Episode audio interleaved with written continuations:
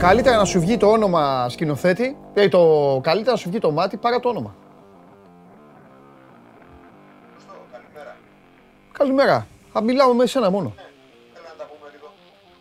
Δηλαδή τώρα είναι φοβερό πράγμα αυτό. Γίνεται ένα σκηνικό σε νυχτερινό κέντρο. Ωραία. Τα παθανατίζει ένας τύπος εκεί. Πάνω αυτός, μπαλκονάτος. Εσύ που είσαι και των νυχτερινών, αυτός πόσο, αυτός βρήκε τραπέζι τελευταία στιγμή ή πρώτος αυτός. Δεν είχε βίσμα. Έτσι. Ποτάκια, ορθοποτηράκιας. Τραβάει το βίντεο ορθοποτηράκιας. Πετυχαίνει τον τραγουδιάρι εκείνη την ώρα να κάνει το... Εκ του ασφαλούς είναι αυτά βέβαια. Γιατί όταν είσαι πάνω στην πίστα, κάνεις και ό,τι θες, έτσι δεν είναι. Ωραίος ο σκηνοθέτης. Λοιπόν, και μετά λέει ένας, βγάζει ένας ένα όνομα. Τα έλεγε στο Διαμαντόπουλο. Και αρπάζει όλη η χώρα αυτή, χωρίς να ξέρουν, χωρίς τίποτα και λένε για το Διαμαντόπουλο. Φοβερό δεν είναι σκηνοθέτη αυτό. Κοίτα λίγο τα σχόλια για να επιβεβαιωθείς. Αλήθεια. Τώρα εδώ τα δικά μου, τους δικούς μου. Ορίστε, ναι. Ναι, έχεις δίκιο. Δίκιο έχεις. Ναι, αλλά αυτοί δεν φταίνε.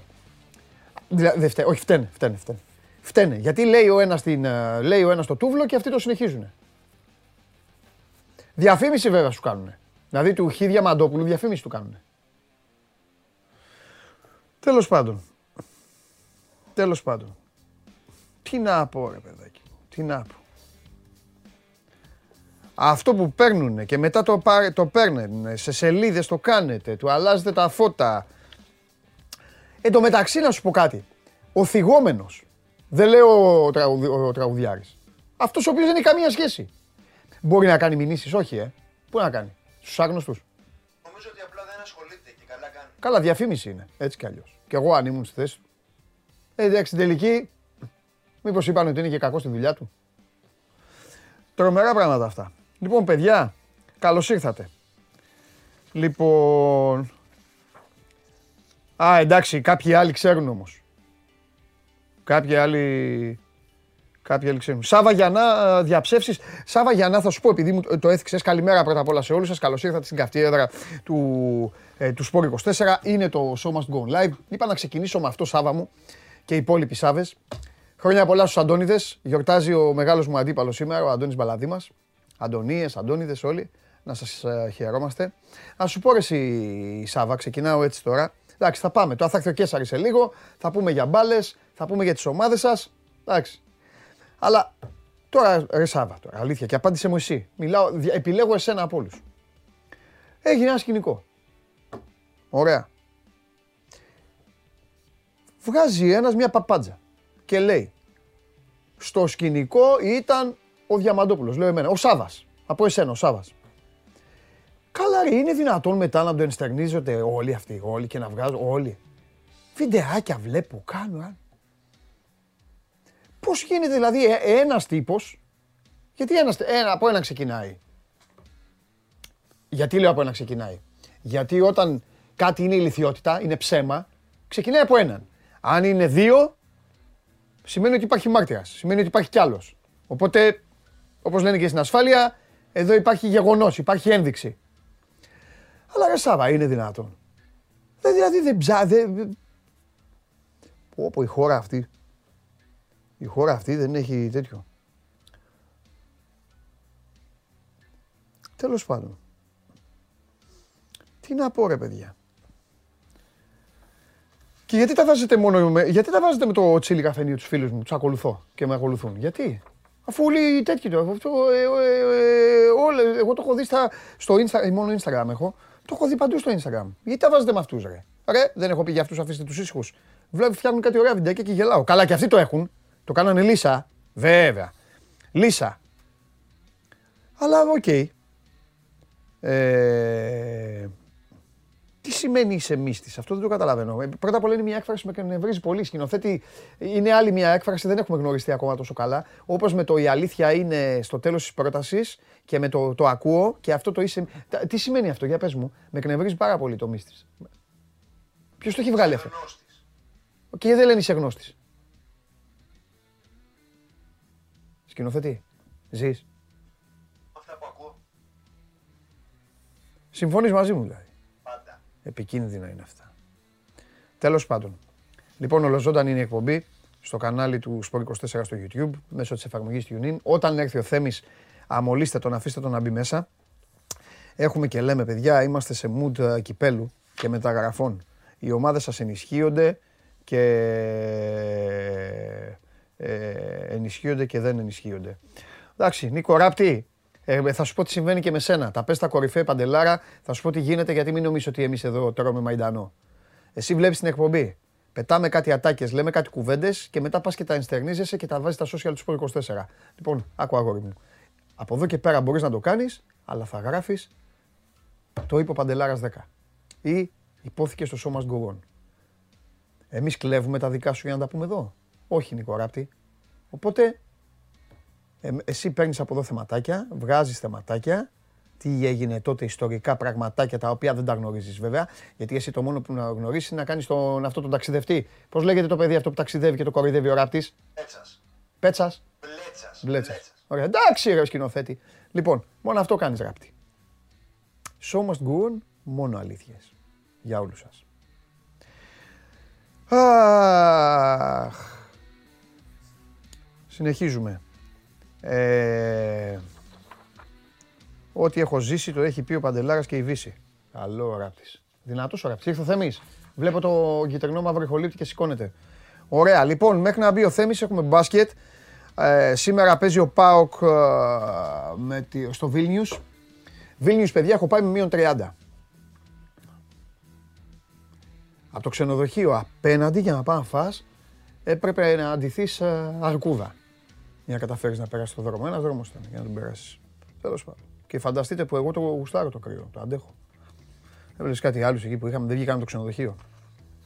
Λοιπόν, και τώρα έχουμε κύπελο. Το οποίο κύπελο, μέχρι να μπει ο Θέμης, δώσε δέντρο γατούλη. Σήμερα ανέκδοτο, χθες σας διέλυσα, σας κέρδισα. Σας χωριστάει όμως από Παρασκευή. Έχει έρθει δυνατός. Άμα περάσετε και σήμερα την 500 θα πει 2. Από Παρασκευή όμως εγώ χωριστούμενα απέναντί σας. Οπότε στο τέλος της εκπομπής θα μπει για ανέκδοτα. Δεν τον αφήσω να πει ένα, να πει διάφορα εκεί. Μπας και πετύχει και τίποτα. Πάμε το δέντρο του κυπέλου. Εδώ είμαστε. Εδώ είμαστε λίγες ώρες, μία ημέρα πριν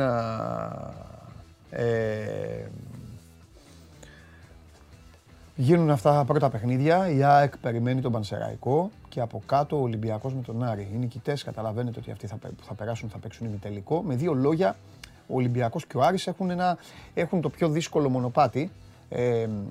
Αφού ξεκινάνε από τα πρώιμη τελικά οι δυσκολίες τους και στην συνέχεια πάνε και σε δύσκολο ημιτελικό. Η λογική λέει ότι η ΑΕΚ θα περάσει τον Πανσεραϊκό και η λογική λέει ότι θα υπάρχει και καλός τελικός με τον περασμένο από το ζευγάρι που είναι κάτω δεξιά στις οθόνες σας, το ΠΑΟΚ Παναθηναϊκός. Είναι ένα ωραίο μάτς αυτό το Απόλλωνας Παραλιμνίου Λαμία, ένα ωραίο ζευγάρι. Ο Απόλλωνας Παραλιμνίου ζει το δικό του παραμύθι, ζει τις δικές του ένδοξες στιγμές. Αλλά εντάξει, λογικά. Και ξέρετε τι γίνεται, και είναι και ομάδα κυπέλου η Λαμία. Δηλαδή η Λαμία πάντα κάνει πορείες στο κύπελο. Ο Θέμης είναι εδώ. Α, δεν έχει έρθει. Α, εντάξει. Όχι ρε, νόμιζα ότι είναι εδώ ήδη, γιατί είδα το φαφαλιό που σηκώθηκε. Εντάξει. Λοιπόν, γι' αυτό λέω για το παραμύθι του Απόλλωνα, ότι είναι γλυκό, είναι όμορφο, είναι ωραίο, ταξίδεψαν, παίξανε παράταση, θα έχουν να το συζητάνε, να το λένε στα εγγόνια τους, πήγαν και παράταση, μετά τις ημέρες του Μουντιάλ έζησαν και αυτοί έτσι ένα δικό τους, αυτό που βλέπουν στην τηλεόραση και το κάνανε, αλλά είναι και κύπελο ομάδα η Λαμία, οπότε η λογική λέει ότι θα περάσει στην επόμενη φάση, θα πάει στα ημιτελικά, θα είναι μια επιτυχία. Άλλη μια επιτυχία για την ομάδα της Λαμίας, η παρουσία της. Είναι κάποιες ομάδες που είναι, εγώ το δέχομαι αυτό ότι υπάρχει, που είναι βαφτισμένες, σταυρωμένες, ξέρω εγώ, να κάνουν πορείες σε μια διοργάνωση, να τις αγκαλιάζουν διοργάνωση. Η Λαμία εδώ και 20 χρόνια είναι κυπελοομάδα. Δεν ξέρω αν μπορεί να κάνει μετά την grand έκπληξη, αλλά δεν είναι ότι δεν το έχει κάνει. Η Λαμία έχει αποκλείσει Παναθηναϊκούς, έχει αποκλείσει Ολυμπιακούς. Τώρα δεν ξέρω αν μπορεί να πετάξει έξω τώρα τον ΠΑΟΚ, τον Παναθηναϊκό. Αλλά επαναλαμβάνω, μου αρέσουν πολύ αυτές τις ιστορίες και μου αρέσουν οι ομάδες οι οποίες σημαδεύονται στο πέρασμα των χρόνων και βαφτίζονται. Δηλαδή, ποδοσφαιρικά η Λαμία είναι κυπελό ομάδα. Δεν πας να δώσεις κάτι άλλο η Λαμία, δεν θα πεις ποτέ η Λαμία. Ωα, θυμάσαι εκείνη τη σεζόν που η Λαμία πήγε στα... και βγήκε τρίτη. Όχι, δεν τη θυμάσαι γιατί δεν υπάρχει. Αλλά θυμάσαι στο κύπελο όμως ότι έχει κάνει και οι διούλες. Κάτι. Ναι. Αυτό, ναι. Κάτι, και γι' αυτό νομίζω ότι έχουν και ένα άστρο αυτές οι ομάδες. Δηλαδή, τις έκατσε τώρα η κλήρωση, θα πάει ημιτελικά. Όλο αυτό που περιγράφεις. Μια παραδοσιακή κουβέντα που υπάρχει. Καλώς ήρθες πρώτα απ' όλα, γιατί. Ναι, καλώς σας βρήκα. Μια παραδοσιακή κουβέντα που υπάρχει στο ποδόσφαιρο χρόνια είναι αυτοί που τσακώνονται για το αν παίζει ρόλο η παράδοση με αυτούς που λένε δεν παίζει ρόλο. Εγώ μένα μου αρέσει, ότι μετράω. Η παράδοση παίζει ρόλο. Ναι, ναι, ναι. Και πάντα υπάρχει διαφωνία. Θυμάμαι με τον πατέρα μου να τσακώνεται και να λέει, δηλαδή, συγγνώμη, του επηρεάζει τους ξένους του Ολυμπιακού που έχουν στην, δηλαδή, στην Τούμπα που δεν κερδίζουν. Και του λέω, ρε πατέρα, Δευτέρα πάνε για προπόνηση. Ναι. Με ποιον παίζουμε την Κυριακή? Και ακούνε. Στην Τούμπα. Τρίτη, Τετάρτη, Πέμπτη, ακούνε. Παρασκευή. Ξέρουν ότι πηγαίνουν να παίξουν σε ένα γήπεδο που έχουν να κερδίσουν 20 χρόνια. Έτσι, και το ξέρουν. Ναι. Με τον ίδιο τρόπο. Το λένε οι άλλοι. Με τον ίδιο τρόπο, μια ομάδα που έχει πετύχει κάτι στο κύπελο, της δίνει δύναμη να το ξαναπετύχει. Ναι, ναι. Σου λέει, είμαστε εμείς που αποκλείσαμε τον Ολυμπιακό τότε. Θα αποκλείσουμε και τον Παναθηναϊκό. Σου δίνει 5% παραπάνω. Ναι, δεν αρκεί, ναι. Δεν αρκεί για αποκλείσεις. Δεν αρκεί η παράδοση, δεν παίζει μόνη της. Σου δίνει κάτι παραπάνω. Φτιάχνει ένα κλίμα στα αποδυτήρια 5%. 5% αρκεί.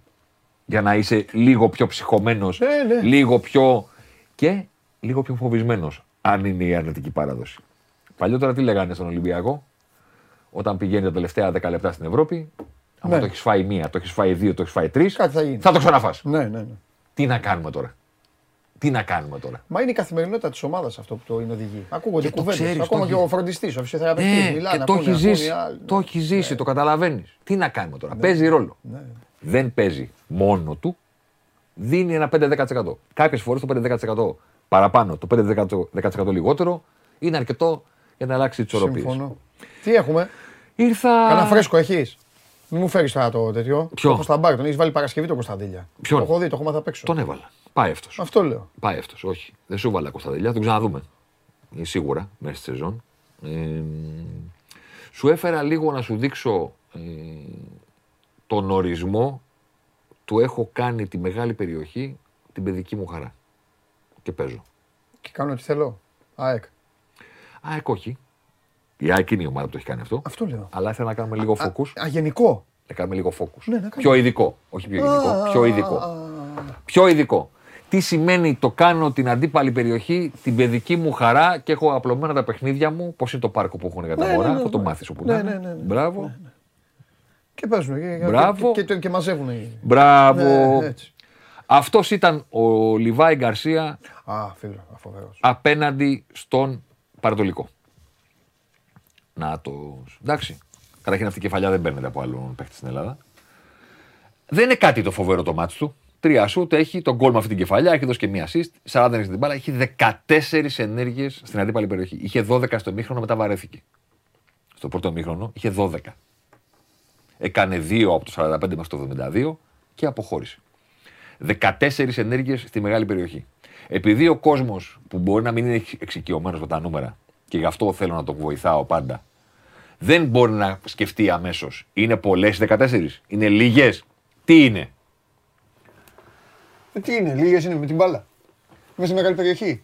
Επίπεδο Super League. Οι άλλοι teams, αγάπη. Ας δούμε την επόμενη κάρτα. Για να καταλάβουμε πόσες είναι. Κοίτα τι ωραία πράγματα σου έχω φτιάξει φέτος. Κατατάξεις εδώ, γραφήματα, ωραία. Λοιπόν, αυτή είναι. Οι 10 παίκτες του πρωταθλήματος, φίλες και φίλοι, με τις περισσότερες ενέργειες με την μπάλα στην αντίπαλη περιοχή, ανά 90 λεπτά. Δεν είναι το γεγονός ότι ο Λιβάι Γκαρσία είναι πρώτος. Είναι ότι οι υπόλοιποι τον βλέπουν με τα κιάλια. Ο Λιβάι ακουμπάει τις 9 μέσο όρο το παιχνίδι, είναι στις 8,8 και κανένας δεν περνάει τις 6. Μόνο 3 είναι πάνω από τις 5. Ο Σπόραρ, ο Αραούχο, φαντάσου τι κάνει έξω αντιπάλους τώρα, Ναι. Που έχει 2 στη λίστα. Ναι. Ο Γκρέι είναι οι μοναδικοί που έχουν πάνω από 5. Ο Νάρει του ΠΑΟΚ. Ήταν και ο Γκατσίνοβιτς ψηλά. Πάταγε η περιοχή πολύ. Αλλά τώρα μετά τώρα. Ο Νάρει του ΠΑΟΚ. Ο Νάρη του ΠΑΟΚ ακουμπάει τις 5. Τους βλέπεις που είναι. Δηλαδή αυτοί οι παίκτες από κάτω του. Καλά, μια χαρά είναι ο Νάρη. Όταν το φασιστικό σου φόρο έχει 4,54. Ναι. Μπράβο. Τι θέλω να πω.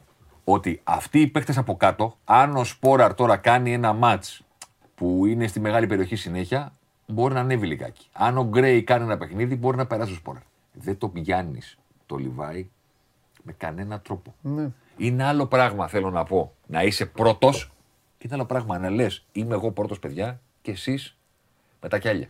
Ναι, δεν γίνεται να τον πιάσουν. Ο Μπακαμπού. Εδώ, να σημειώσω κάτι, είναι που ξεκινάει η κουβέντα. Ο παίχτης βοηθάει την ομάδα ή η ομάδα βοηθάει τον παίχτη. Ο παίχτης βοηθάει την ομάδα ή η ομάδα βοηθάει τον παίχτη. Τον αδικεί το 8 τον Μπακαμπού, έτσι όπως παίζει. Ναι. Αλλά... Κατάλαβες, γιατί μπορεί να πούνε κάποιοι, δεν είναι. Βγαίνει ψηλά για να πάρει και να μπει. Μαζί σου. Αλλά δεν περιμένει την μπάλα ποτέ. Ούτε ο Λιβάι την περιμένει. Ναι. Κάνει πολλά πράγματα γύρω. Εδώ όμως είναι που παίζει ρόλο και η ομάδα. Αυτό πήγα να σου πω. Εντάξει, είναι και οι υπόλοιποι όμως. Δηλαδή, ο Ολυμπιακός δεν έχει μέχρι στιγμής στο πρωτάθλημα την κυριαρχία που έχει η ΑΕΚ στην αντίπαλη περιοχή. Μα ο Μπακαμπού πρώτον, σαφέστατα έχει λιγότερα μάτς και κατά δεύτερον, μέχρι τα μισά παιχνίδια δεν είχε συμπαίκτες. Για μένα, ξέρεις, αν ήμουν φίλος του Ολυμπιακού, τι θα πρόσεχα αυτή την κάρτα. Δεν θα πρόσεχα που είναι ο Μπακαμπού. Θα πρόσεχα ότι όλοι έχουν δύο παίκτες και ο Ολυμπιακός έχει έναν. Ναι. Ο Λιβάι έχει και τον Αραούχο. Ναι. Ο Σπόραρ έχει και τον Παλάσιος. Ναι. Ο Νάρεϊ έχει και τον Ολιβέιρα. Ο Ολυμπιακός δεν έχει βρει άλλο παίκτη. Ναι. Και αυτό που γίνεται τώρα στον Ολυμπιακό, ναι, με και Χάμες και Μπιέλ και Φορτού, ναι, ίσως ωραίο είναι στο μάτι, ίσως χρειάζεται και κάποιος ο οποίος να μην θέλει τόσο πολύ την μπάλα στα πόδια του και να θέλει να πάει πιο πολύ στην περιοχή. Λέγε με Μασούρα, μπήκα στο ημίχρονο και πήγα κατευθείαν στην πλάτη του Μπακαμπού και σκόραρα.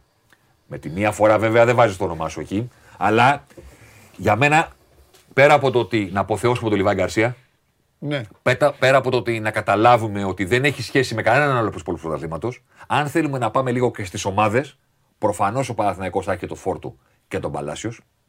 Σαφέστατα παίζει ρόλο, Θέμη, το πώς παίζει μια ομάδα.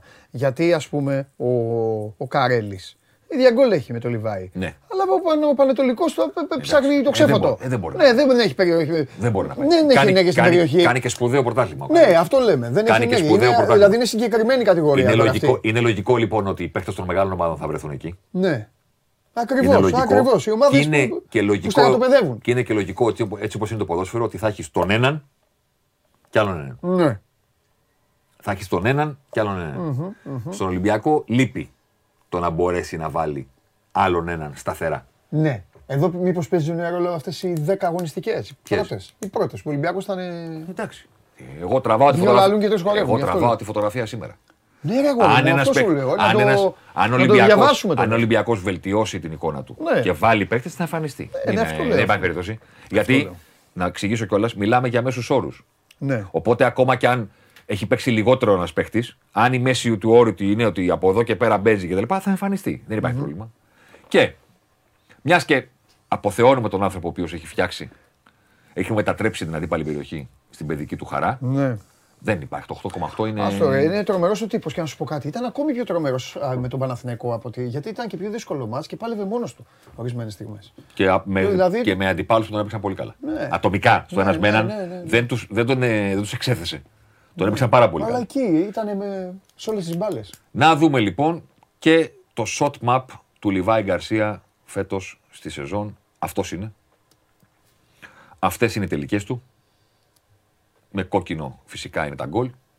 Και όσο μεγάλη είναι η τελική, τόσο πιο μεγάλη είναι. Το βάλα από εκεί κάτω. Δεν θυμάμαι. Ρε, Αγγί, δεν στείλτε. Το βάλα από εκεί κάτω. Ούτε και εγώ θυμάμαι. 25 μέτρα. Ούτε και εγώ θυμάμαι να σου πω την αλήθεια.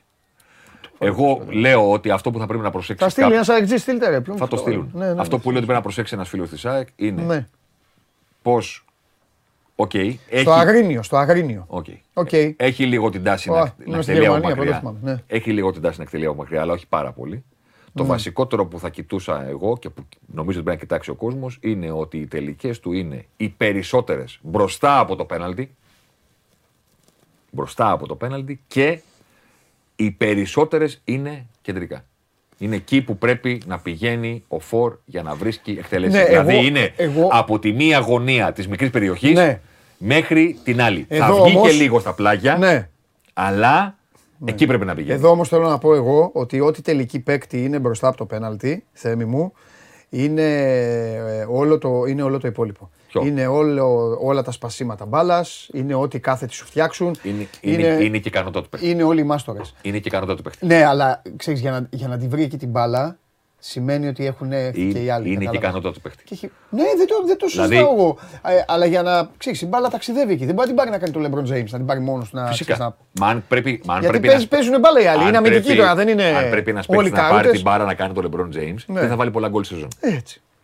Απλώς θέλω να πω ότι είτε μιλάμε για τον Λεβαντόφσκι, είτε μιλάμε για τον Κριστιάνο Ρονάλντο, είτε μιλάμε για τον Μπενζεμά, είτε μιλάμε για τον Λιβάι Γκαρσία, είτε μιλάμε για τον Αραμπί των προηγούμενων χρόνων, σε πληροφορώ ότι αν σου δείξω αυτό, το ίδιο πράγμα θα αντικρίσεις. Σε μεγαλύτερη πυκνότητα. Δηλαδή, ο Λεβαντόφσκι θα βάλει 40. Το ίδιο πράγμα θα αντικρίσεις. Πολλές τελικές εκεί. Στους μεγάλους φορ των μεγάλων ομάδων, ξέρεις τι θα αντικρίσεις που δεν υπάρχει εδώ. Τελικές στη μικρή περιοχή. Γιατί φτάνουν μέχρι εκεί. Φτάνουν μέχρι εκεί. Ο Κριστιάνο θα φτάσει μέχρι εκεί, ο προηγούμενος. Ο Λεβαντόφσκι θα φτάσει μέχρι τη μικρή περιοχή. Ναι. Ενώ στο ελληνικό πρωτάθλημα, που δεν είμαστε και τόσο μακαλοί, όσο και να είναι φοβερή φέτος η ΑΕΚ, δεν έχει τη μικρή περιοχή. Βλέπεις. Ούτε μία. Είναι στις παρυφές η κεφαλιά με τον ΠΑΟΚ. Ναι. Από τη σέντρα του Ελίασον. Είναι η μεγαλύτερη ευκαιρία του μέσα σεζόν. Ναι. Που ήταν, μπορεί να είναι κεφαλιά που είναι πιο δύσκολο να μπει από το σουτ, αλλά ήταν τόσο κοντά και έγινε με τέτοιο τρόπο η σέντρα που ήταν η μεγαλύτερη ευκαιρία του σεζόν. Το βασικότερο για μένα είναι ότι τα 10 γκολ. Έχει βάλει πλώρη για 20. Κατά τη γνώμη μου, αν συνεχίσει να παίζει, θα τα πιάσει σίγουρα. Ναι, αν συνεχίσει να καταλάβει. Στα πλέον βέβαια εμείς οι όροι πέφτουν γιατί δεν είναι εύκολο. Δεν παίζεις με τον Ιωνικό, δεν παίζεις με τον Ιωνικό και τον Πανατολικό. Εντάξει. Το βασικότερο είναι ότι οι εκτελέσεις του είναι εκεί. Το βασικότερο είναι ότι οι εκτελέσεις του είναι εκεί που πρέπει να είναι. Μπροστά από το πέναλτι και ανάμεσα στις γωνίες της μικρής περιοχής. Και επειδή σου έφερα να σου δείξω τον άνθρωπο ο οποίος δεν έχει σχέση με τους υπόλοιπους στο κουτί, να σου δείξω κιόλας και ποια είναι η κατάσταση σε αυτούς που δημιουργούν τις ευκαιρίες. Νάτος. Key passes per 90 minutes, δηλαδή δημιουργία ευκαιριών ανά 90 λεπτά. Προσέξτε και στημένα και κανονική open play. Μαζί. Και εκτελώ corner και παίρνει κεφαλιά κάποιος, ή εκτελώ foul και κάποιος βάζει το πόδι του. Και έχει χάσει πολλά από αυτά. Ποιος? Πλέον. Του το δίνουμε δηλαδή αυτό. Ποιο? Τα πολλά στιγμένα τα χάσει. Παίρνει και ο Φορτούνης τώρα. Παίρνει και άλλοι. Καταλάβες. Δηλαδή δεν είναι. Αυτό είναι υπέρ του. Εννοώ. Σε κάθε περίπτωση όμως. Είναι μαζί. Ναι, ρε παιδί μου, από το λέω σαν στοιχείο εγώ. Είναι μαζί. Ναι. Ο Χάμες στο 2.75 και από εκεί και κάτω παραπάνω ο Γκατσίνοβιτς. Τώρα που τον έχει χάσει η ΑΕΚ, έχει λείψει. Αλλά έχει τη λειτουργία να τον έχει αναπληρώσει σε κάποια πράγματα. Και μετά οι παίχτες που ισορροπούν λίγο πάνω από το 2. Ο Άρης έχει 2. Ο Ζίβκοβιτς είναι σταθερή αξία του ελληνικού πρωταθλήματος εδώ από την ημέρα που είχε έρθει στην Ελλάδα. Πάντα εκεί είναι. Λίγο πάνω, λίγο κάτω. Πάντα εκεί είναι. Πάντα εκεί είναι ο Ζίβκοβιτς, γιατί και περνάνε και πολλά πράγματα τα πόδια του στον Παναθηναϊκό. Ο Ζίβκοβιτς, Θέμη, δεν ξέρω αν συμφωνήσει, νομίζω ότι είναι ο παίκτης που έχει καταφέρει με το παιχνίδι του να. Πώς να σου πω, να μην έχει σημασία το αποτέλεσμα της ομάδας. Ναι. Απλώς ο Ζίβκοβιτς, έχω την αίσθηση ότι αδικείται λίγο στο διάστημα που ήρθε στον ΠΑΟΚ με το πόσα ζητάει η ομάδα από εκείνο. Δηλαδή ήρθε σε ένα διάστημα στον ΠΑΟΚ που ο Μπίσεσβαρ ήταν πλέον τα καλά του χρόνια πίσω του. Ναι. Που ο Πέλκας είχε φύγει. Λέω ονόματα τώρα. Όχι, γιατί παίκτες του τον έφτιαχναν. Που ο Λιμνιός δεν υπήρχε να βάλει το τρέξιμό του. Ήρθε ο Ζίβκοβιτς σε ένα διάστημα στον ΠΑΟΚ που σε πολλά παιχνίδια, δεν θα πω σε όλα, δεν θέλω να υπερβάλλω. Το πράγμα ήταν αντρίγια. Πάρε την μπάλα και κάνε κάτι. Με το μικρό τώρα, ο οποίος στο τέλος σεζόν είναι δεδομένο ότι θα εμφανιστεί σε πάρα πολλές λίστες και θα είναι ο μικρότερος ποδοσφαιριστής που θα είναι σε αυτές τις λίστες, ο Κωνσταντήλιας. Μεγάλωσε το λίγο να εξηγήσω κάτι. Τα μικρά γραμματάκια που μπορεί κάποιοι να μην διαβάζουν από κάτω, γιατί εγώ τα βάζω γιατί θέλω να είμαι κύριος και στο site φαίνονται, είναι τα 810 λεπτά ελάχιστος χρόνος συμμετοχής. Για να μην έχετε απορίες, για να όταν βάζουμε μέσα στους όρους. Πρέπει να έχω Ο δικός μου κανόνας είναι το 50%. Οπότε λέω 18 παιχνίδια έχουν παίξει. Επί 90 τόσα. Δια 2, 810 λεπτά. Πρέπει να έχεις παίξει το 50%. Δεν μπορώ με δύο μάτς. Επειδή σε δύο παιχνίδια έδωσες 6 πάσες να πω είναι πρώτος ο τάδε. Δεν γίνεται. Οπότε τραβάω τη γραμμή στο 50%. Ο Κωνσταντέλιας αν παίξει τα δύο επόμενα 90 λεπτά στον ΠΑΟΚ, το 5% του πιάνει. Και μετά μετράμε. Σε πληροφορώ ότι θα εμφανιστεί σε πάρα πολλές λίστες και πάρα πολύ ψηλά. Και υπάρχει και ένα πράγμα στο πρωτάθλημα στο οποίο είναι και πρώτος. Πες το μου. Πρώτος. Προωθητικά κουβαλήματα μπάλας παραπάνω από 10 μέτρα. Πρώτος. Δεν μου κάνει καμία περιέργεια. Το έκανε μέσα στην ΟΠΑΠ Αρένα για πλάκα. Πρώτος. Και δεν τον πέταγαν κάτω. Πήγαιναν εκεί να τον τζαρτζάρουν οι παίκτες της ΑΕΚ. Δεν χαμπάριαζε. Για να καταλάβετε το μέγεθος της ανάλυσης που μπορεί να προσφέρει. Εκεί καταλαβαίνεις τι παικτάρα είναι. Για να καταλάβετε το μέγεθος της ανάλυσης που μπορεί να προσφέρει η συνεργασία του Sport24 με την Όπτα. Η Όπτα έχει κουβαλήματα μπάλας και τα έχει όλα μέσα. Ακόμα και 4 μέτρα να κάνει ο στόπερ προς το πλάι. Ναι. Δεν μ' άρεσαν αυτά. Πρόσεχε όμως. Κουβαλήματα μπάλας. Όλα μαζί. Προωθητικά κουβαλήματα. Αυτό είναι. Προς τα μπροστά. Τρίτη κατηγορία. Και το 10 μέτρο που είπες. Προωθητικά με 10 και παραπάνω μέτρα. Το λέω λοιπόν που σου λένε έλα μωρέ. Υπάρχει εξειδίκευση. Υπάρχει λεπτομέρεια και υπάρχει ανάλυση. Μπορώ να σου δώσω απάντηση ακόμα και το ποιος παίκτης έχει κάνει τα περισσότερα σουτ με 1-2. Οκ. Μόνο αυτό. Ναι. Ο Διαμαντόπουλος στον Κέσαρη, ο Κέσαρης στον Διαμαντόπουλο και εκτελεί. Και να μην μεσολαβείς τίποτα άλλο. Ναι. Έχω μέχρι και αυτό. Θα μου πεις τι να το κάνω. Το λέω σαν παράδειγμα, ότι το κομμάτι της ανάλυσης φτάνει σε πάρα πολύ μεγάλο βαθμό. Μπορώ να σου πω ποιος παίκτης έχει τα περισσότερα σουτ σε φάσεις που έχει συμμετάσχει ο ίδιος στη δημιουργία τους. Όχι μόνο το 1-2. Ναι. Ξεκινάω, ντριμπλάρω, τη δίνω στο Διαμαντόπουλο. Διαμαντόπουλο στον Κέσαρη, ξανακάνω σέντρα, τελειώνω εγώ τη φάση. Ναι. Δεν είναι το ίδιο, δεν είναι το κάνουν όλοι οι παίχτες. Υπάρχει ο Μπακαμπού που θα περιμένει. Και υπάρχει ο Αραούχο, λέω ένα όνομα. Και υπάρχει ο Αραούχο. Έφυγε και ο Μαντί Καμαρά, ο οποίος θα είναι στην αρχή, στη δημιουργία. Και μετά από δύο πάσες θα είναι και αυτός που θα πάει στην εκτέλεση. Σωστό. Να ξαναδούμε λίγο τους παίκτες που δημιουργούν τις περισσότερες ευκαιρίες στο πρωτάθλημά μας μέχρι στιγμής. Πρώτος ο Χάμες. Άρα θα ήθελα να μου εξηγήσεις και κάτι. Μπράβο στον κύριο Κοράλ. Ναι. Και στο άλλο παιδί του office, στην προηγούμενη λίστα, μπράβο. Κοίτα πως η ΑΕΚ έχει 3 ποδοσφαιριστές. Εντάξει, η ΑΕΚ δικαιολογείται και από το όλον. Μπράβο. Κοίτα πως ο Λιβάι Γκαρσία είναι ο μοναδικός φορ της λίστας. Γιατί τον είδαμε πριν ότι είναι ο κυρίαρχος στο κουτί. Είναι και ο μοναδικός φορ της λίστας. Που σημαίνει ότι μιλάμε για έναν τύπο που κάνει ένα πρωτάθλημα συγκλονιστικό. Ο Μπερνάρ λογικά παίρνει τη θέση του σαν εκπρόσωπος του Παναθηναϊκού και μπράβο στον κύριο Αοσμάν που κάνει ό,τι που έκανε ό,τι μπορούσε. Να σου πω κάτι ρε παιδί μου. Κάθε Τρίτη εδώ μου φέρνεις πράγματα. Ό,τι έχει να κάνει. Και με γραφήματα που είναι καινούργια. Βεβαίως. Ποιοτικά. Ποιοτικά, κούκλικα. Μου πήρες τη λέξη από το στόμα. Ό,τι έχει να κάνει με ποιότητα στη στατιστική. Οι ποδοσφαιριστές του Άρη. Είναι ψηλά. Και όχι μόνο ένας, είναι ψηλά. Κάπου μου κρύβεις λοιπόν κάτι κάρτες. Θα εμφανιστούν κάποια στιγμή κάτι κάρτες και θα τον έχουν τον Άρη στα τάρταρα. Γιατί ο Άρης δεν είναι τρίτος. Γιατί θα πρέπει να δικαιολογηθεί ρε παιδί μου κάπου, καταλαβαίνεις. Δηλαδή κάτι θα φέρεις και θα πεις.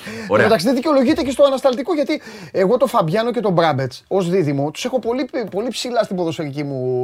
Η άμυνα του Άρη δεν είναι όσο καλή είναι του Παναθηναϊκού και της ΑΕΚ, ούτε του Ολυμπιακού μετά τη βελτίωση που επιχειρεί το τελευταίο διάστημα. Αλλά δεν είναι μόνο η άμυνα το πρόβλημα. Το πρόβλημα είναι ότι ο Άρης θα ανοίξει μπροστά από τα χώρα. Κάνουν πουλάνε μπάλες τόσο εύκολα, κάνουν χαμηλά την μπάλα, κάτι πρέπει να... Μισό λεπτάκι. Ναι, μίλα. Είμαι στην εκπομπή, να σε πάρω σε λίγο. Μίλα. Έτσι κι αλλιώς διαλυθήκαμε, πες. Μήπως το γυρίσουμε αυτό το σημείο. Μήπως το γυρίσουμε. Δεν γυρνάμε γιατί δεν κουνιούνται οι ποδοσφαιριστές. Λοιπόν, τι συμβαίνει με τον Άρη. Συμβαίνει το εξής. Τώρα να μην σε ζαλίσω με τα πράγματα που έχω μπροστά μου στο κινητό, γιατί ό,τι δείχνω εδώ.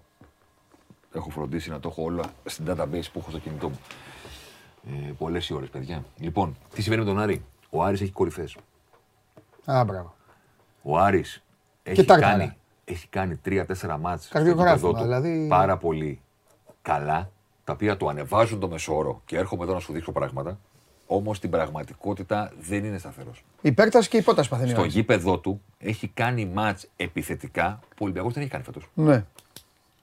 Δεν έχει φτάσει σε τόσες πολλές ευκαιρίες ο Ολυμπιακός στο γήπεδο του φέτος. Οπότε ανεβάζουν το μεσόωρο. Τον βλέπω κι εγώ και λέω εσείς. Ο Άρης είναι εδώ. Μετά πηγαίνω και βλέπω κάθε παιχνίδι ξεχωριστά. Και ο μέσος του όρος είναι ψηλά επειδή έχει τρεις καλές κορυφές. Οι τρεις καλές κορυφές όμως, όπως έχουμε ξαναπεί, τρεις βαθμούς παίρνεις. Ναι. Δηλαδή, το σε ένα παιχνίδι, αν έχεις μέσο όρο, λέω τώρα παράδειγμα, 1,05 expected goals. Ναι. Και πας ένα μάτς και κάνεις 2,90. Ναι. Μεγάλο. Ναι. Τρεις φορές παραπάνω το μέσος όρο. Ανεβαίνει ο μέσος όρος, τρεις βαθμούς παίρνεις. Ναι. Από το να κάνεις 2,90 σε ένα παιχνίδι, κάνε 1,50, 1,50 και 1,50 σε τρία παιχνίδια. Να τα πάρεις. Οπότε εκεί ανεβαίνουν οι μέσοι όροι προσωπικού κάποιον. Φαίνονται και των παιχτών. Αυτό λέω. Ανεβαίνουν και της ομάδας. Ανεβαίνουν και των παιχτών. Στο επόμενο παιχνίδι πηγαίνει ο Άρης, κάνει ισοδύναμο παιχνίδι με το μικρομεσαίο αντίπαλο. Δεν πέφτουν των παιχτών. Με το Βόλο. Δεν πέφτουν των παιχτών. Έτσι, μπράβο. Δεν παίρνει το μάτς. Εκεί θέλω να καταλάβω. Μένει στο χ. Το πιάσα. Μένει στο χ και έχει μείνει πίσω το βαθμολογία. Οπότε, ξέρεις τι, αν έβλεπα ότι ήταν αδικημένος κάπου και θα έπρεπε να είναι παραπάνω στη βαθμολογία, θα στο είχα φέρει να στο πω. Ναι, παιδί μου, δεν ψάχνω να βρω την αδικία. Στην πραγματικότητα δεν είναι πολλοί οι βαθμοί που θα έπρεπε να έχει παραπάνω. Δηλαδή να έχει τρεις παραπάνω, οκ, να τους είχε. Χαίρομαι πολύ. Κάθε ομάδα θα μπορούσε να έχει. Και ο Ολυμπιακός θα μπορούσε να έχει τρεις παραπάνω. Και ο Παναθηναϊκός θα μπορούσε να έχει τρεις παραπάνω. Πήγε και έβγαλε τα μάτια του με τον Ιωνικό και τον Όφη. Και η ΑΕΚ θα μπορούσε να έχει τρεις παραπάνω. Έχασε από τον Ντέλετιτς και τον Βόλο την τρίτη αγωνιστική. Οι τρεις βαθμοί θέλω να πω δεν είναι κάτι μεγάλο μέγεθος. Ο Άρης κάπου πρέπει να το βρει. Ναι. Και να σου πω και κάτι. Ένα αποτέλεσμα του λείπει. Δηλαδή, δεν ξέρω πώς να το πω. Πιστεύω ότι ο Άρης αποτελέσματα μέσα σεζόν θα κάνει. Είχε κάνει εκείνη την νίκη με τον Ολυμπιακό στις αρχές και μετά δεν βρήκε. Ναι. Δεν βρήκε άλλη. Ένα αποτέλεσμα του λείπει. Κάποια κηδεία θα την κάνει ο Άρης. Είχε δημιουργηθεί η αίσθηση, νομίζω, ότι έλα μωρέ. Πιστεύεις ότι μπορεί να αποκλείσει τον Ολυμπιακό στο κύπελλο; Γιατί στον Άρη το λένε ξεκάθαρα ότι αυτός είναι ο στόχος. Εντάξει, οκ. Δεν ξέρω. Εγώ λέω ότι έχει δημιουργηθεί η αίσθηση στους μεγάλους που πηγαίνουν ο καθένας με τον δικό του τρόπο στο πρωτάθλημα, ότι ο Άρης είναι εκτός από αυτό. Οκ. Αλλά τους έχει δημιουργηθεί η αίσθηση και στον κόσμο τους ότι είσαι Παναθηναϊκός. Την ΑΕΚ φοβάμαι, τον Ολυμπιακό φοβάμαι, τον ΠΑΟΚ φοβάμαι. Τον Άρη δεν τον φοβάμαι. Είσαι ΑΕΚ. Τον Ολυμπιακό πρέπει να στο γήπεδο μας θα κερδίσουμε. Τον Παναθηναϊκό τον κερδίσαμε και έχουμε να πάμε και στην Τούμπα. Τον Άρη δεν υπολογίζουν. Βέβαια ο Άρης τα προηγούμενα 3 χρόνια ήταν δεύτερος. Το ξέρω. Εγώ λέω ότι μέχρι το τέλος της κανονικής περίοδου, δεν ξέρω κατά play-off, ο Άρης δεν έχασε από όλους. Ναι, οκ. Έχασε από τον ΠΑΟΚ στην Τούμπα. Πάει αυτό. 1-0. Έχασε τώρα τον Ολυμπιακό. Πάλι 1-0. Εγώ λέω ότι δεν θα χάσει από όλους. Ναι. Κάπου θα την κάνει. Και θα δούμε. Okay. Και θα δούμε. Ωραία.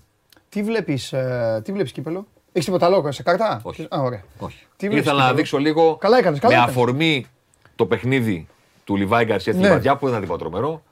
Να φέρω και να πω, παιδιά, να έχετε αίσθηση, γιατί ξέρεις, είναι μια πρωτιά που δεν αμφισβητείται. Του Χάμες, μπορεί να το αυξήσει ο Χάμες, μπορεί και να τον περάσει κάποιος. Γιατί είναι κοντά. Να ξέρετε ότι αυτός είναι μια κατηγορία μόνος του. Ναι, και δεν θα σταματήσει κιόλας. Είναι μια κατηγορία μόνος του. Μια κατηγορία μόνος του.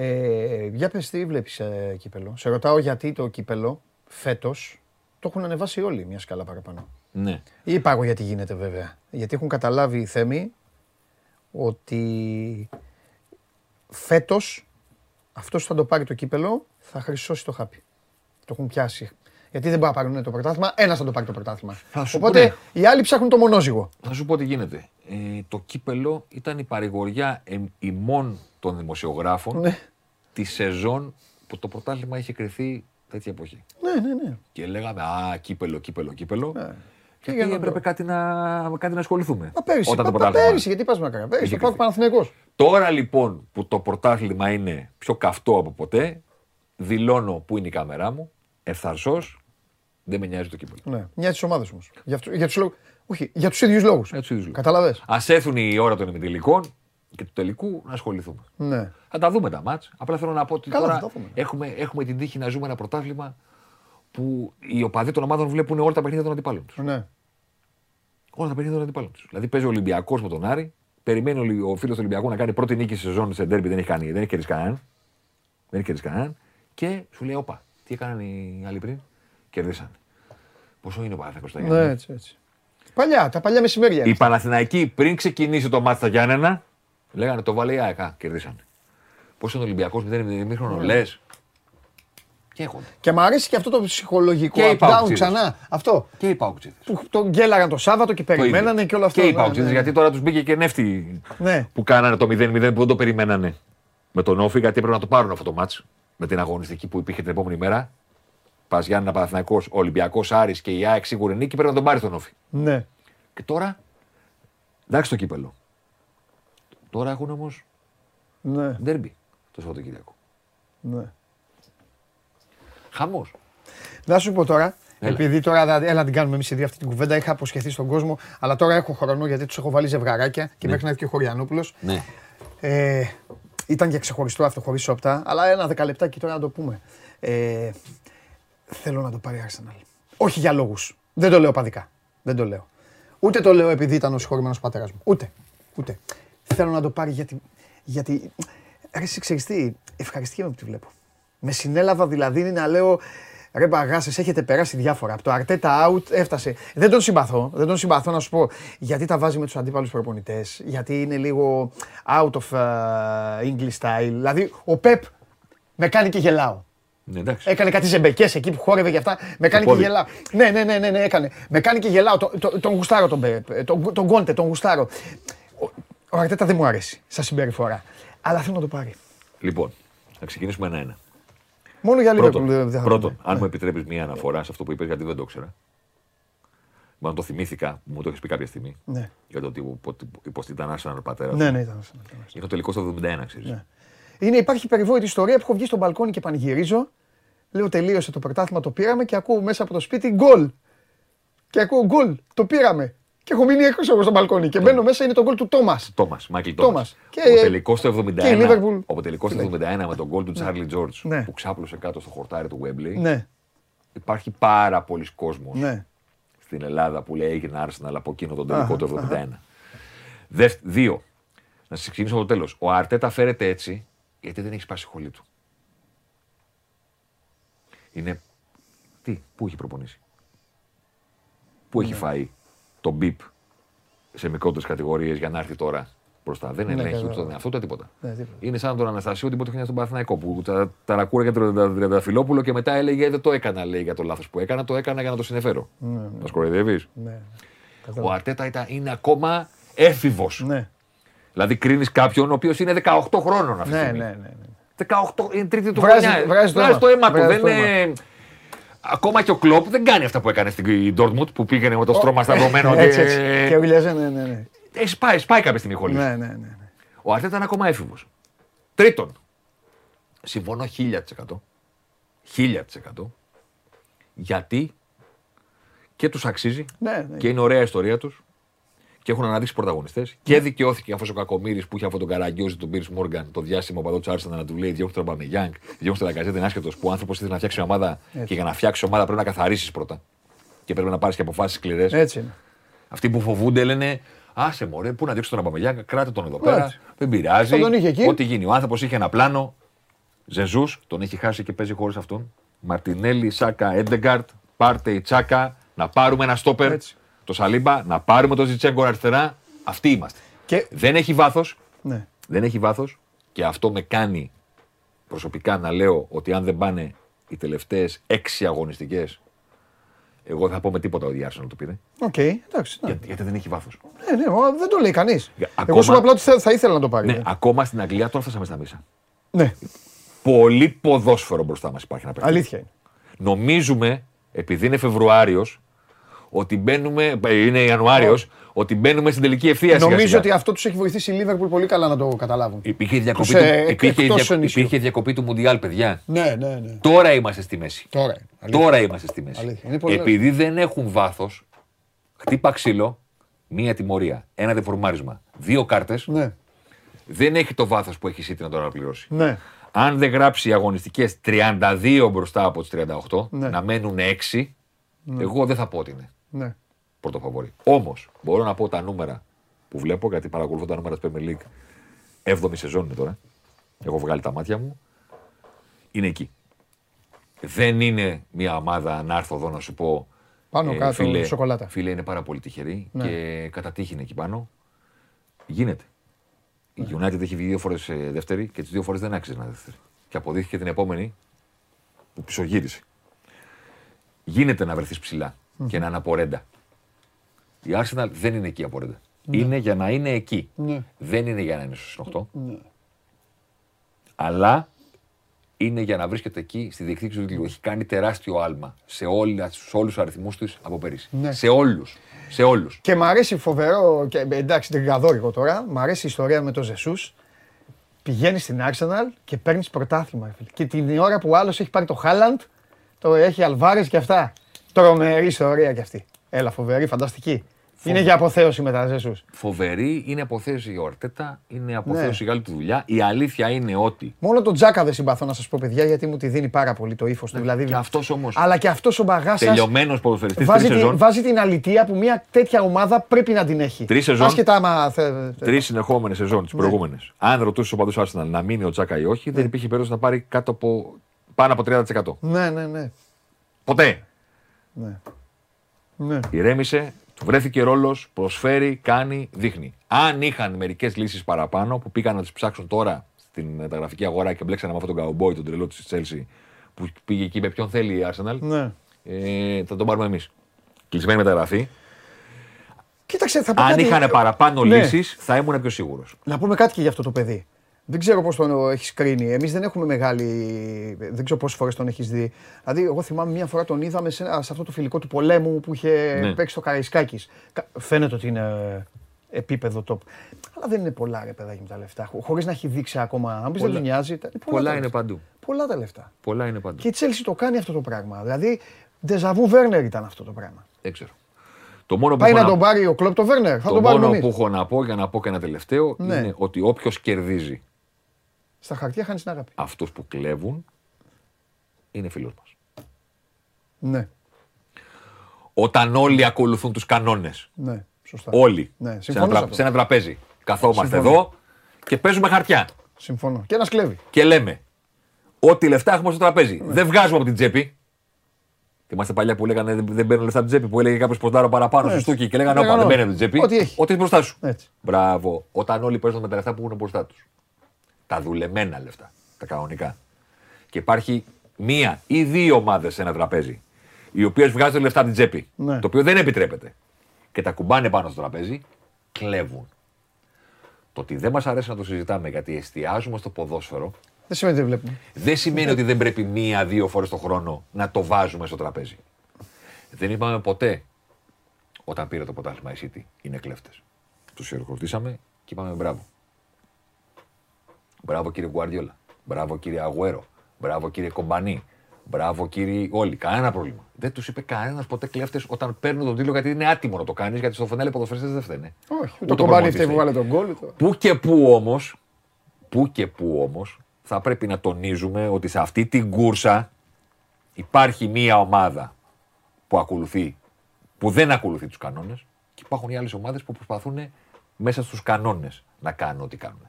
Αυτές τις ομάδες, λέγε με Arsenal, στη συγκεκριμένη περίπτωση και όχι η Liverpool, πρώτον, θα πρέπει να τις χειροκροτάτε για αυτό που πετυχαίνουν και δεύτερον, αν δεν τα καταφέρουν, δεν θα πρέπει να τις δείχνετε με το δάχτυλο και να λέτε χα, το πήρε πάλι η City. Ναι, εντάξει. Γιατί αν κάποιος παίζει τίμια και οι άλλοι κλέβουν και τελικά τον χάνει στον 1 ή στους 2 ή στους 3 βαθμούς, το τελευταίο πράγμα που θα πρέπει να κάνει κάποιος είναι να τον κοροϊδεύει. Θα έπρεπε να λέει, κοίτα να δεις ρε μάγκα, που αυτοί παίζουν τίμια, οι άλλοι δεν παίζουν τίμια και είναι εδώ. Η Arsenal λοιπόν ανήκει στις ομάδες που παίζει τίμια. Δεν ξοδεύει λεφτά που δεν έχει, είναι μέσα στο financial play, έχει Αμερικανούς ιδιοκτήτες, ακολουθεί το αμερικανικό μοντέλο που λέει βγάζουμε και ξοδεύουμε τα λεφτά που έχουμε και αν θέλουμε να ξοδέψουμε περισσότερα, πρέπει να αυξήσουμε τα έσοδά μας. Αυξήσαμε τα έσοδά μας. Πάμε να ξοδέψουμε περισσότερα. Πάμε να βρούμε παίκτες που δεν εκτιμάει κανένας, λέγαμε Χεσούς. Πάμε να ανακαλύψουμε αξία εκεί που δεν υπάρχει, λέγαμε Μαρτινέλη που τον έχουν 4 χρόνια στην Arsenal.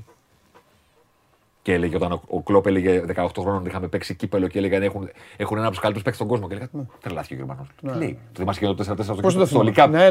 Ναι. Και είχε πει τον Κλόπ για τον Μαρτινέλη και λέω τρελός είναι. Για ποιον λέει κάτι τέτοιο. Και ήταν ο Μαρτινέλη αυτός που έλεγε αυτός. Γιατί ο Κλόπ ήξερε. Ναι, εντάξει.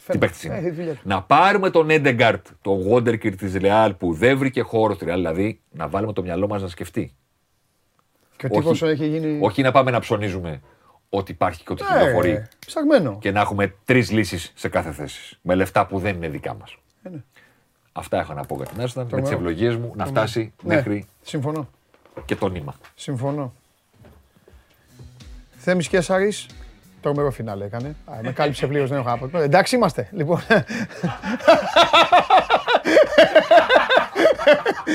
Λοιπόν, αυτό ξέχασες μόνο. Λοιπόν, έτσι είναι. Θα τη μαθαίνετε εδώ την αλήθεια, μετά θα έχει το μαράκι εδώ να σας λέει με City. Να πηγαίνετε όλοι μαζί στο σχολείο, να χαιρέστε και να... Με 2 πρωταθλήματα τώρα στο βαθμό. Με 2 πρωταθλήματα στο βαθμό. Λοιπόν, κατεβαίνει τώρα και ο... Κατεβαίνει και ο καταστροφέας. Μετά τον Θέμη, την άλλη Τρίτη θα έχουμε να πούμε κι άλλα. Θα έχουν γίνει και τα μάτς του Κυπέλου και θα έχει γίνει και η αγωνιστική που έχει Παναθηναϊκός ΠΑΟΚ, παρακαλώ, την Κυριακή. Να πω εγώ ότι στις 8.30 την Παρασκευή έχουμε πρωτάθλημα. Το λέω γιατί μπορεί κάποιοι από εσάς, καλά δεν είστε και υποχρεωμένοι να γνωρίζετε το πρόγραμμα απ' έξω και ανακατοτά. 8.30 ώρα είναι το Πανετολικός Γιάννηνα. Έχει 2 μάτς το Σάββατο, ένα στην Κρήτη, ένα στο Βικελίδη. Σόφια Αστέρας Τρίπολης και Άρης Βόλος. Ωραίο μάτς το Άρης Βόλος. Και η αγωνιστική την Κυριακή είναι το Ιωνικό ΣΑΕΚ. Νωρίς, στις 4 η ώρα στην Νεάπολη. Στις 5 η ώρα παίζει ο Λεβαδιακός με τη Λαμία. 7.30 είναι το Παναθηναϊκός ΠΑΟΚ και 1 ώρα μετά, 8.30 παίζουν ο Ατρόμητος με τον Ολυμπιακό. Ξανά στο Περιστέρι, όπως ήταν το παιχνίδι δηλαδή του Κυπέλου.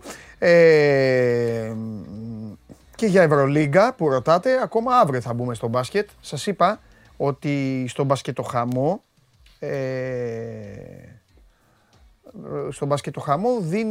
κάνει την αρχή ο ΠΑΟΚ σήμερα που παίζει στο Βίλνιους. Ευρωλίγκα έχουμε. Βίρτους Μπολόνια Παναθηναϊκός την Πέμπτη και το Ολυμπιακός Ρεάλ την Παρασκευή.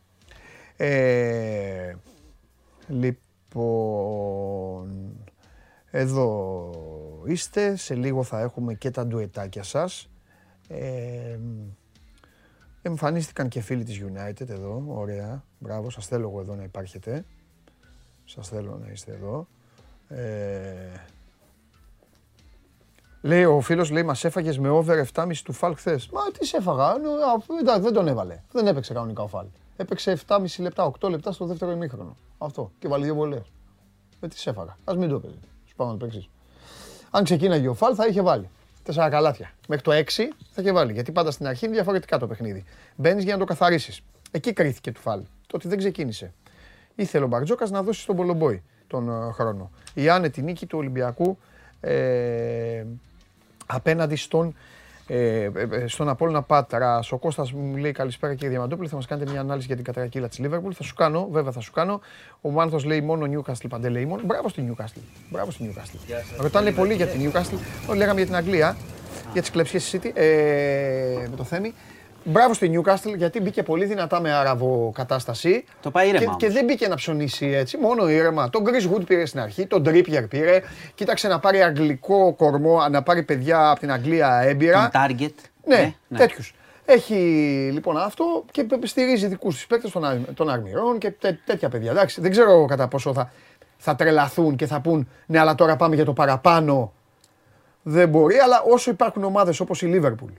Όπως το έκανε μέχρι πέρυσι. Όπως το κάνει η Arsenal. Φέτος δεν το έχει κάνει πολύ καλά. Όχι, το κάνει η Arsenal φέτος. Ναι. Δεν μπορούν, ξέρετε, αυτές οι ομάδες δεν μπορούν να έχουν τόσο μεγάλη διάρκεια. Η διάρκεια της Liverpool είναι πολύ μεγάλη. Είναι 5 χρόνια πια που κάνει αυτό. Πρέπει να την ξαναφτιάξει τώρα. Ακριβώς, πρέπει να ξαναφτιάξει. Κάποιοι δεν αντέχουν και κάποιοι είναι εκεί υπερεκτιμημένοι. Πρέπει να φύγουν. Δεν είναι. Μην νομίζεις, τρελαίνεται και ο παίκτης. Παίζουν οι παίκτες, νομίζουν ότι έχουν πάει στη Liverpool και πρέπει να θέλει ηρεμία. Τώρα η Liverpool θέλει μαχαίρι. Καθάρισμα. Ξέρει, αυτός ξέρει. Έχουν προπονητή. Πού τον έχεις κρύψει? Τον έχω βάλει μέσα. Έχει τιμωρηθεί. Και το γήπεδο εξαφάνισα. Πώς είσαι? Όλα καλά. Σήμερα έχει αρκετό έγκλημα. Οπότε, ναι. Αυτά που σου άρεσε. Θα ξεκινήσω με μια υπόθεση που είναι πολύ περίεργη. Ναι. Δεν έχει ξεκαθαρίσει ακόμα, θα δούμε. Ναι. Δείχνει προς το που πάει. Λοιπόν, βρέθηκε νεκρός σε διαμέρισμα στο Μοσχάτο. Θα ξεκινάω από την αρχή γιατί είναι μπέρδεμα. Βρέθηκε νεκρός σε διαμέρισμα στο Μοσχάτο ένας 50χρονος και συνελήφθη μια 47χρονη, πρόσεξε, για συμμετοχή σε αυτοκτονία. Συμμετοχή σε αυτοκτονία. Τον βοήθησε να αυτοκτονήσει. Σε αυτά είμαι κλιματολόγος φοβερός. Τον βοήθησε να αυτοκτονήσει. Οπότε κρεμάστηκε και του κλώτησε τους καμπού. Κάπως στην καρέκλα. Ωραίος. Πάμε όμως να δούμε πώς έγινε, διότι συνελήφθη. Είχαν χρηματικές διαφορές. Η γυναίκα, αφού την έχει ανακρίνει η αστυνομία τώρα πολλές ώρες, είπε ότι είχε πάει στο διαμέρισμα και τον τσακώνονταν, τον έβριζε γιατί της χρωστούσε χρήματα. Όπως έχει πει αυτή, ήταν ασφαλιστής, λογιστής και της χρωστούσε χρήματα. Τον έβριζε και αυτά και πάνω στον καυγά, αυτή έβγαλε ένα καλώδιο, λέει, και προσπάθησε να τον πνίξει στο τζακωμό. Δεν τα κατάφερε. Και μετά αυτός ήταν απελπισμένος από τον καυγά και τα λοιπά. Τώρα σου λέω ότι έχει πει η γυναίκα. Και είπε να με πνίξεις εσύ, υπάρχει ένα δεδομένο. Ναι, κάπως έτσι. Υπάρχει ένα δεδομένο του τι είπε η γυναίκα και υπάρχει και το δεδομένο ότι βρέθηκε κρεμασμένος. Αυτά ξέρουμε αυτή τη στιγμή. Το υπόλοιπο είναι μπέρδεμα. Λοιπόν, λέει λοιπόν ότι αυτός έβαλε από ένα μονόζυγο ένα σκοινί, κρεμάστηκε και είχε και μια καρέκλα και αυτή του έσπρωξε την καρέκλα. Αυτό παραδέχθηκε μετά από ώρες.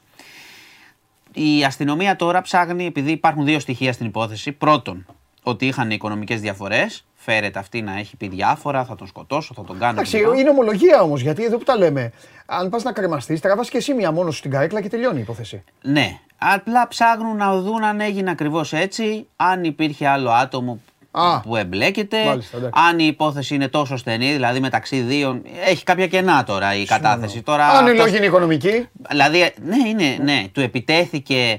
Να τον πνίξει αρχικά, δεν τα κατάφεραν και μετά αυτός είπε αφού δεν τα κατάφερες να πνιγώ μόνος μου, είναι λίγο το story περίεργο. Ναι. Οπότε η αστυνομία ψάχνει τώρα προς όλες τις κατευθύνσεις, έχει σου λέω κάποια δεδομένα, αυτά που είπε η γυναίκα και ότι έχει βρεθεί ο άνθρωπος κρεμασμένος, νεκρός. Μάλιστα. Θα δούμε και φαντάζομαι μέσα στις επόμενες ώρες ή λίγες μέρες να το ξεκαθαρίσουν κάπως. Ναι. Να σε πάω τώρα κάτι που είναι και την τελευταία ώρα. Εστάλει μια επιστολή στα γραφεία του ΣΥΡΙΖΑ με σκόνη. Ξέρεις, αυτό το γνωστό, θυμάσαι, που στέλνανε με σκόνες και αν είναι επικίνδυνη δεν είναι. Κινητοποιήθηκε η αστυνομία. Ακόμα δεν ξέρουμε, δεν νομίζω να είναι κάτι. Το πήραν οι αστυνομικοί κάτω, στα γραφεία εκεί στο ισόγειο, λέει, το στείλανε. Κάλεσαν αμέσως αστυνομία, πυροσβεστική, τη γνωστή διαδικασία. Αποκλείστηκε για λίγο η περιοχή. Το ερευνάει η αστυνομία, ξέρεις, καμιά φορά φτάνει και εντελώς φάρσα, αλλά επειδή υπάρχει το προηγούμενο της Αμερικής τότε που ήταν πιο σοβαρό, μήπως είναι κάποια επικίνδυνη σκόνη, το ψάχνουν. Δεν νομίζω να είναι κάτι. Μέχρι στιγμής δεν έχει προκύψει, ας πούμε. Κλείνουν οι δρόμοι τώρα. Λοιπόν, εντάξει, τώρα λέει ότι έχουν λήξει και τα μέτρα, οπότε δεν νομίζω ότι θα βρεθεί κάτι φοβερό. Να σε πάω στα Χανιά, σου ανέφερα χθες, γιατί έχει κάποιες λεπτομέρειες η ιστορία, σου ανέφερα χθες ότι είχε βρεθεί νεκρός ένας 53χρονος στο σπίτι του. Τον βρήκε ο γείτονας, είχε χτυπήματα, από ό,τι φαίνεται ξυλοκοπήθηκε από έναν ή περισσότερους, γιατί είχε σπασμένη μύτη κλπ. Όμως δεν είχε κρανιοεγκεφαλικές κακώσεις, το οποίο σημαίνει ότι βρήκε μαρτυρικό θάνατο, τον χτύπησαν, τον δεν έδεσαν σε καρέκλα, τον φήμωσαν και έσκασε. Από το χτύπημα δηλαδή μετά του φήμωσαν το στόμα, να μην μιλάει και τον άφησαν. Ληστεία ήταν. Και έσκασε. Δεν έχει αναφερθεί κάτι σε ληστεία. Οπότε δεν ξέρουμε αν είναι διαφορές, αν είναι κάτι άλλο. Ψάχνουν. Ο θάνατος, σύμφωνα με τον ιατροδικαστή, είναι ασφυκτικός και όχι από χτύπημα. Και υπάρχει μια λεπτομέρεια ότι έχει μείνει ο σκύλος του έξω και τον περιμένει έξω την πόρτα. Δεν φεύγει. Έχει σταθεί εκεί και περιμένει να έρθει. Εντάξει, το αναφέρω γιατί είναι πολλές φορές γίνεται αυτό με τα σκυλιά. Αυτό είναι σπαρακτικό. Είναι σπαρακτικό πάντα, ναι. Και τον περιμένει να γυρίσει. Λοιπόν. Να σου πω πολλές δολοφονίες. Έχει, μπόλικα. Θέλω να πω αυτό το φαινόμενο γίνονται κάθε μέρα και οι επίδοξοι δολοφόνοι δεν πτωούνται. Κατάλαβες τι λέω? Όχι, όχι. Δηλαδή εσύ τώρα έχεις βάλει σκοπό εμένα να με σκοτώσεις. Για ένα θέμα. Και παρατηρείς στην τηλεόραση. Παρατηρείς την τηλεόραση ότι γίνονται αυτά. Βλέπει μπλέξιμο αυτά. Δεν το είσαι. Κλείνεις, πατάς το τηλεκοντρόλ και έρχεσαι μετά από 2 μέρες και με καθαρίζεις. Καταλαβαίνεις. Κοίτα, πέρα από το. Δηλαδή, πέρα από κάποια που είναι επαγγελματικά. Δεν μιλάμε συμβόλαια εκτελέσεις. Το άλλο αυτό είναι, εκεί είναι Super League. Το άλλο δεν μπορούμε, πίστεψέ με, να κάτσουμε 50 χρόνια να το συζητάμε, δεν θα το λύσουμε το άλλο. Το πώς ένας άνθρωπος φτάνει σε αυτό το πράγμα. Και τι σκέφτεται κοινό, δεν σκέφτεται προφανώς. Λοιπόν, γλυκά νερά. Θυμάσαι η υπόθεση, η επιμέλεια της μικρής Λιδίας, που είναι και ένα μεγάλο θύμα αυτής της υπόθεσης. Έτσι, είχε πάει στους γονείς της Καρολάιν.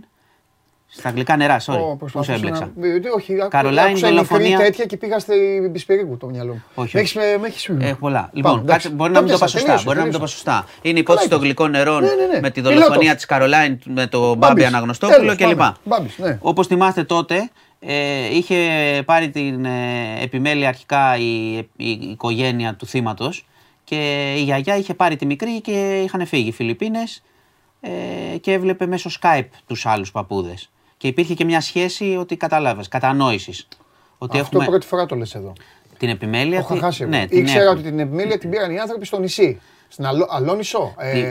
Την έχουν το παιδί, το έχουν οι γιαγιάδες της κοπέλας, του θύματος. Τέλεια. Και πήγαν στις Φιλιππίνες. Ναι. Α, γεια σου. Το πήρε στις Φιλιππίνες τώρα που είναι μικρό και έκαναν και μέσω Skype, το βλέπαν και οι άλλοι παππούδες. Τώρα, εκείνη η περίοδος, τώρα είναι εκεί. Εκείνη η περίοδος, όπως καταλαβαίνεις, ήταν αρκετά ομαλή όσον αφορά τη σχέση των οικογενειών, διότι και οι άλλοι καταλάβαιναν, ξέρεις. Τι να πούνε. Έχασαν οι άλλοι το παιδί. Τώρα όμως πήγαν στα δικαστήρια και η οικογένεια του Αναγνωστόπουλου διεκδικεί και αυτή να αλλάξει το θέμα της επιμέλειας και να έχουν και αυτοί το παιδί. Οπότε πάμε σε σύγκρουση πλέον διαφορετικού τύπου. Γιατί σου λένε τώρα και αυτοί, εμείς τώρα δεν το βλέπουμε καθόλου. Ότι και εμείς τη φταίμε, ναι, το βλέπουμε με Skype κτλ. Οπότε θα εκδικαστεί, δεν υπάρχει απόφαση. Σήμερα ήταν στο δικαστήριο. Αλλά έχει φανεί κιόλας ότι η κατάσταση, ξέρεις, πλέον δεν θα είναι σε ομαλή. Και από τις δηλώσεις του πατέρα της Καρολάιν που σου είχα αναφέρει την προηγούμενη φορά. Που δεν τις υιοθέτησα, αλλά είχε πει ότι ξέρεις ότι είναι σκότωσε διότι ήταν μπλεγμένος με ναρκωτικά κλπ. Οπότε πλέον πάμε και εκεί σε σύγκρουση και εντάξει, καταλαβαίνουμε ότι το παιδί είναι πολύ μεγάλο θύμα αυτής της ιστορίας. Και θέλει μεγάλη προσοχή. Λοιπόν, αυτά. Και να πω ότι όποιος θέλει, καλά, και εν ώψη εκλογών και όταν έρθουν και εκλογές, αξίζει όταν έχετε χρόνο. Τα podcast που βγάλαμε στο News 24/7 για κάθε εκλογική διαδικασία, να τα ακούσετε. Θα καταλάβετε πάρα πολλά για τις εκλογές, ακούγοντας ειδικούς να μιλάνε. Και να πω ότι αυτή τη σειρά την είχε οργανώσει ο Ηλίας Νικολακόπουλος, ο οποίος έφυγε από τη ζωή πριν την ολοκληρώσει και μιλάει και στο πρώτο podcast. Και είναι πάρα πολύ ωραίο να τα ακούσετε. Όποιος ακούσει ένα, ξέρω ότι πολλές φορές τα πολιτικά σας κουράζουν. Θα πάρετε μεγάλη γεύση όμως για το τι έγινε σε κάθε εκλογική αναμέτρηση και πώς ήταν η κοινωνία τότε.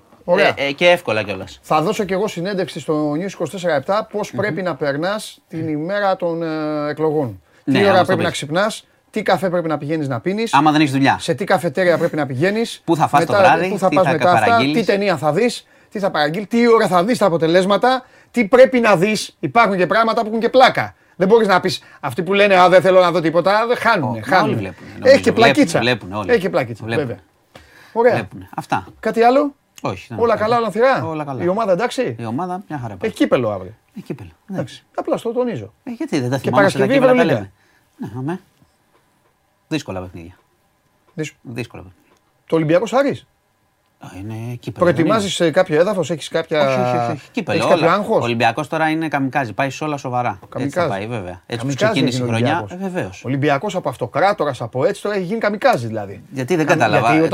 Όταν λες για κάποιον καμικάζι, σημαίνει ότι σε κάτι υπολείπεται σε πράγματα και πάει να κάνει καμικαζιλίκια.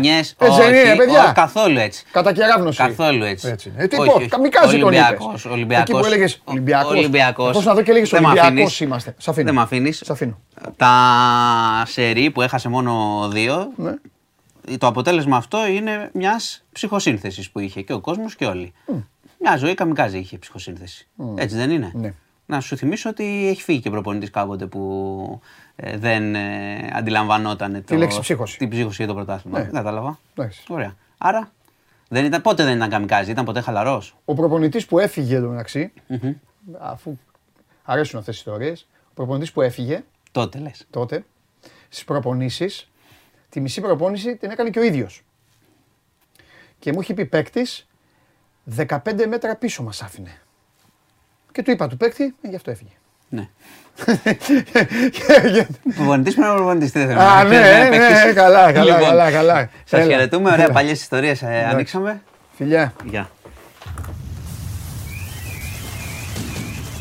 Γεια σου Μάνο μου, Μάνος Χωριανόπουλος, πάντα καθημερινά και επειδή ακούστε να δείτε. Ευχαριστώ τον Κεν Άνταμς, τον πιστό τηλεθεατή μου, που μπήκε μπροστά και απάντησε σε ένα φίλο, τον Μάρι, τον Μάνο, ο οποίος, Μάνο μου, αν βλέπεις τώρα αν είσαι νέο μέλος στην παρέα, καλωσόρισες. Γράφει ο άλλος, ο Θάνος τσαντίστηκε. Ναι, δεν τσαντίστηκα. Θα σας πω, Θάνο, με εσένα τσαντίστηκα και τους υπόλοιπους, τους Ταλιμπάν. Εμφανίζεται ένας τύπος, το λέω γενικά το τύπος, εμφανίζεται. Και λέει κάτι, δεν μ' αρέσει αυτό. Θα απαντάτε εσείς τώρα ή σας έχω για γλάστρες. Παιδιά, η εκπομπή αυτή γίνεται όπως θέλει ένας. Ποιος, στείλτε, ποιος, την αρχή. Δεν αλλάζει αυτό. Δεν θα αλλάξει ποτέ. Οπότε τι ενστάσεις κάνετε. Επίσης, γιατί μιλάτε στο δεύτερο πληθυντικό. Ρε παιδιά, τι κάνετε. Ποιοι είναι τα παιδιά. Ποιοι είναι, ποιοι κάνουν. Ποιους ψάχνετε να βρείτε. Τι βάζετε, τι κάνετε. Αυτά.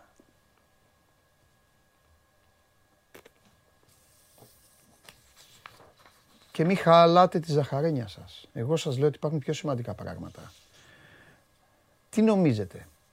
Δεν έχετε καταλάβει ακόμα. Ποιος είναι ο φίλος σας.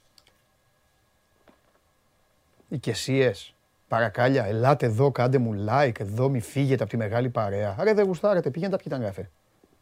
Πηγαίνετε μια βόλτα. Κάστε, χαλάτε τη ζαχαρένια σας. Ο άλλος χαλάστηκε, αφού χαλιέσαι. Βγαίνει ο Μάνος σωστά, συμφωνώ, λέει πράγματα τα οποία μπορεί κάποιος να τους χαλάνε. Αλήθεια, γιατί. Μπορεί κάποιος τώρα, η ώρα είναι μία. Έχει πάει να φάει, κάθεται να φάει.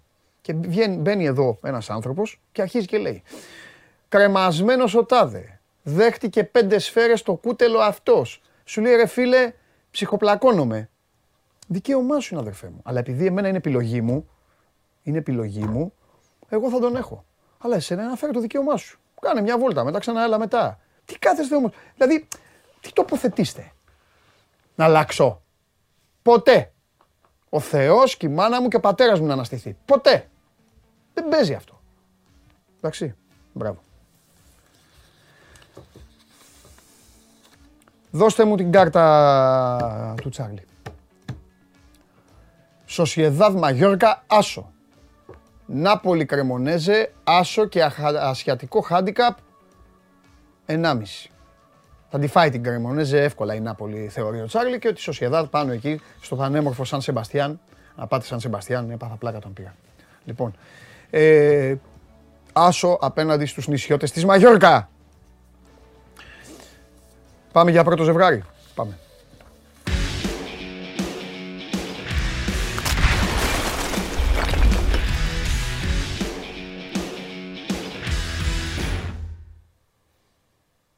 Καλώς τα παιδιά.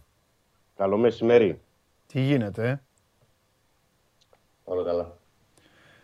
Καλό μεσημέρι, Δημήτρη μου. Λοιπόν, είπα τώρα βγήκαμε παρέα τις προηγούμενες μέρες, θα βγούμε και αύριο, οπότε τι μια μέρα ξεχωριστά.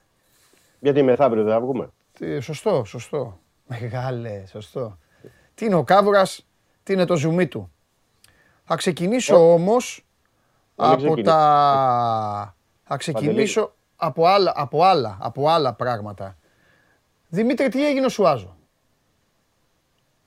Θες να ξεκινήσω με τον Σουάζο, γιατί έχουμε θέμα. Άμα έχουμε θέμα, πάμε. Είναι μια στιγμή τώρα μόλις.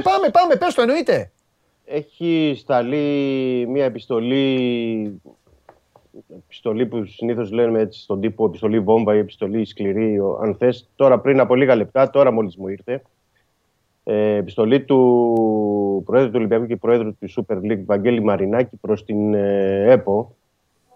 Είναι μια μακροσκελή επιστολή, δεν έχω, δηλαδή είναι τώρα 3-4 λεπτά, δεν έχω προλάβει να τη διαβάσω, γιατί από ό,τι βλέπω εδώ πέρα πρέπει να είναι και πάνω από 1.000 λέξεις αυτή η επιστολή, σύμφωνα με την οποία ο κύριος Μαρινάκης ζητάει, κάνοντας αυτή την παρέμβαση για το επαγγελματικό ποδόσφαιρο, ζητάει την παραίτηση του κυρίου Μπαλτάκου, του Προέδρου της ΕΠΟ, προφανώς την παραίτηση γιατί αναφέρεται μέσα στην επιστολή και για τον αρχιδιαιτητή τον κύριο Μπένετ, και συνεχίζει και μπλέκει και την Super League 2 και τον κύριο Λεουτσάκο, δηλαδή τον πρόεδρο της Super League 2, για άλλη την κατάσταση. Κάνει μια περιγραφή και αναφορά μέχρι τώρα σε όλο το πρωτάθλημα της Super League 1 και της Super League 2, για τις διαιτησίες, για τις αποφάσεις.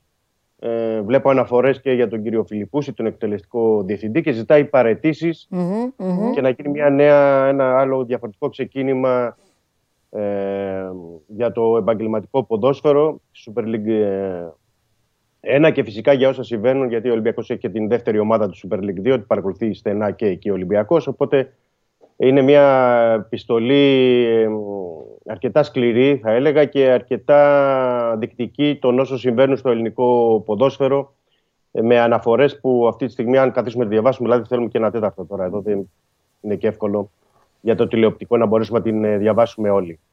Εντάξει, μπορούν να μπουν και να το διαβάσουν. Μπράβο, ναι. Σε λίγα λεπτά, δεν ξέρω αν προλάβουμε να την ανεβάσουμε τώρα στο Sport24, αλλά σε λίγα λεπτά θα είναι. Οπότε έχουμε αυτή την παρέμβαση του κ. Μαρινάκη για το επαγγελματικό ποδόσφαιρο και από εκεί και πέρα πάμε στα δικά μας. Ωραία. Ερώτησες για το Σουάζο. Σε ερώτησα για το Σουάζο, ναι. Ο Σουάζο έκλεισε στην Τουλούζ, όπως είναι γνωστό. Ανακοινώθηκε από την Τουλούζ. Δεν έχουν γίνει γνωστές οι λεπτομέρειες του συμβολίου. Ξέρουμε... Αφού ήταν κλεισμένος, όπως έλεγες, από τον Ολυμπιακό, τι έγινε? Έκανε πίσω ο Ολυμπιακός. Τον ξέκλεισε. Οι λόγοι που έκανε πίσω ο Ολυμπιακός. Ναι, όταν λέμε κλεισμένος, εννοούμε ότι είχε συμφωνήσει, συμφωνηθέντα σε όλα τη χρονική διάρκεια συμβολέου και τις αποδοχές του.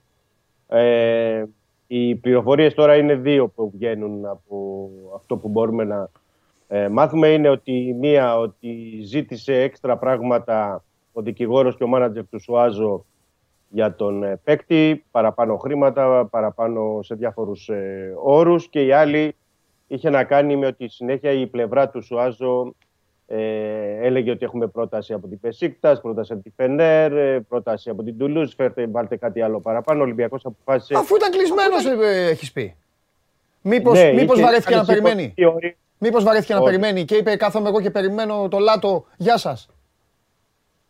Δεν ξέρω αν παίζει και αυτό. Δεν μπορώ να σου πω αυτή τη στιγμή αν από την πλευρά του παίκτη. Εγώ ξέρω ότι προέβαλε συνεχώς απαιτήσεις και αυτό που ξέρω. Ο κλεισμένος. Ναι, ο κλεισμένος. Γιατί δεν να μην προβάλλει. Όταν έχεις τον δικηγόρο και λέει. Παιδί μου, αφού έχεις πει είναι τελειωμένο. Έχει πει, απλά περιμένει να έρθει. Το τυπικό. Εδώ υπάρχεις εσύ. Τα έχουμε. Πώς όταν κάποιος περιμένει να έρθει, το τυπικό σημαίνει ότι έχει τελειώσει, τα έχει βρει και περιμένει απλά, έλα, ανταλλάξτε και τα συμβόλαια να έρθω. Ναι. Αυτό σου λέω, ότι τώρα λες ότι λένε στον Ολυμπιακό ότι τους ζήταγε κι άλλα. Ναι, μα δεν με αφήνεις να ολοκληρώσω. Όχι, σε αφήνω να ολοκληρώσεις. Πάμε, άντε ξαναπες το, αυτό ίδια θα πει, αλλά πάμε, πες το. Ναι, όταν έχουμε συμφωνήσει εμείς. Ναι. Για 5 δραχμές. Ναι, και έχουμε τελειώσει. Και έχουμε πει και μου λες. Σου στέλνω να έρθεις. Ναι, μετά τι θα σου ξαναπώ. Δώσε κι άλλα. Ναι, γιατί όταν έρχεσαι και μου λες εσύ, εγώ τώρα έχω πρόταση από τη New York Times και θέλω 7 δραχμές. Δεν ζητάς επιπλέον πράγματα. Ωραία. Οπότε ο Σουάζο αθέτησε τη συμφωνία με τον Ολυμπιακό. Ναι. Ναι, εντάξει. Οκ. Ο Λάτο δηλαδή έρχεται. Θα μου πεις το λάθος που είναι του Ολυμπιακού. Θα σου πω εγώ που είναι το λάθος του Ολυμπιακού. Ναι. Ότι όταν συμφωνείς εκεί, πάρε την υπογραφή του παίκτη, ναι, να τον έχεις δέσει με τις υπογραφές και να έχει τελειώσει. Ναι, αλλά άμα πάρει υπογραφή του παίκτη, περίμενε. Γιατί λες τώρα λάθος του Ολυμπιακού, κάτι το οποίο δεν δικαιολογείται. Τι εννοώ τώρα, είσαι εσύ λάθος. Θα σου πω γιατί. Γιατί όταν λες, όταν θες να πάρεις υπογραφή παίκτη, που γίνεται και στο ποδόσφαιρο και στο μπάσκετ, ταυτόχρονα για να πάρεις την υπογραφή του παίκτη, ξέρεις τι κάνεις? Στέλνεις. Αλλιώς δεν μπορείς να πάρεις υπογραφή παίκτης. Εγώ του λέω, όταν ήρθε σε συμφωνία ο Ολυμπιακός με τον Σουάζο. Εσύ ζητάς λοιπόν και την υπογραφή. Για 5 δραχμές. Και του λέει: τα βρήκαμε τις 5 δραχμές, πάρ' την υπογραφή. Έπρεπε να τους στείλει 2 δραχμές ο Ολυμπιακός όμως. Άμα έπαιρνε την υπογραφή. Και έπρεπε να τον έχει stand-by. Όπως κάνουν. Άλλο αυτό. Ναι, αλλά αυτό για πα στον Ολυμπιακό. Έχει όρεξη να κάθεται και να δίνει λεφτά για παίκτη που στο τέλος δεν τον θέλει ο προπονητής. Γιατί εγώ ακούω κάθε μέρα προσεκτικά αυτά που μου λέτε. Κάθε μέρα. Όταν λες εσύ εδώ, ο Μίτσελ θέλει το Λάτο, ο Μίτσελ θέλει το Λάτο, ο Μίτσελ θέλει το Λάτο, σημαίνει ότι ο Μίτσελ δεν θέλει το Σουάζο. Απλό δεν είναι. Όχι. Δεν είναι έτσι το πράγμα. Τον ήθελε το Σουάζο ο Μίτσελ. Θέλει το Λάτο γιατί είναι η πρώτη του επιλογή. Μπράβο. Σημαίνει ότι η δεύτερη επιλογή δεν σημαίνει ότι δεν τον θέλει. Ωραία. Θέλω παιδιά τον πρώτο επιλογή. Θέλω τον Παντελή. Ναι. Και η ομάδα συμφώνησε με το δεύτερο. Ναι, γιατί είναι ελεύθερος ο δεύτερος. Ναι, ήταν ελεύθερος ο δεύτερος. Και περίμενε. Ο πρώτος έχει ομάδα. Μπράβο, ας τον πρώτο. Ο δεύτερος ήταν ελεύθερος και περίμενε, όπως εσύ έχεις πει. Ναι, και έφτασε σε σημείο. Δεν ήθελε το πρώτο, δεν ήθελε το δεύτερο. Εγώ σου εξηγώ ότι δεν ήταν ότι δεν ήθελε το Σουάζο. Σου λέω ότι είχε πρώτη επιλογή το Λάτο. Ναι. Δεύτερη επιλογή ο Σουάζο. Ναι. Σημαίνει ότι είναι δύο παίκτες. Δεν σημαίνει ότι δεν ήθελε το Σουάζο. Αυτό σου εξηγώ. Ναι. Απλά η περίπτωση του Άζο ήταν άλλη γιατί ήταν ελεύθερος. Μπορούσε να τον κλείσει. Ενώ έχουμε φτάσει σε αυτή τη στιγμή να έχει το Λάτο και να περιμένει τη Βαλένθια. Που δεν ξέρω αν θα την περιμένει, ξέρω εγώ. Οπότε αυτή τη στιγμή λοιπόν υπάρχει η περίπτωση ο Ολυμπιακός να μην έχει αριστερό μπακ έτοιμο εκεί που είχε δύο. Σωστά. Ναι, μιλάει με άλλους δύο πέραν του Λάτο. Αυτό ξέρω. Okay. Αυτό ξέρω ότι μιλάει. Αλλά πόσο προχωρημένο είναι ή πόσο αυτό δεν μπορώ να σου πω αυτή τη στιγμή. Αν είναι πάρα πολύ προχωρημένο. Μάλιστα. Και δεν ξέρω και αν ο Μίτσελ τους έχει πει ότι ξέρεις, περιμένουμε και 10 μέρες ακόμα το Λάτο. Αυτό περιμένει ένα μήνα έτσι κι αλλιώς, γιατί να μην περιμένει άλλες 10 μέρες.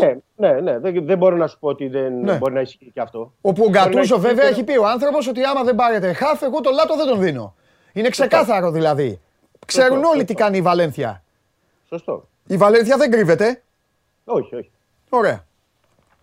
Απλά δεν ξέρω αν η Βαλένθια θα πάρει μέσα στην επόμενη εβδομάδα χαφ και εξτρέμ.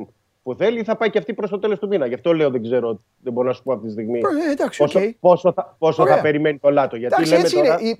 Παιδί μου, οι μεταγραφές, οι ποδοσφαιρικές, οι μπασκετικές όλες, είναι διάφορες ιστορίες. Αλλά αλλού υπάρχει αίσιο τέλος, αλλού υπάρχει κακό τέλος. Όλα είναι σαν mini serial, αυτοτελή serial. Και εμείς απλά προσπαθούμε να εξηγήσουμε κάποια πράγματα βάσει της καθημερινότητας. Γι' αυτό το λέω.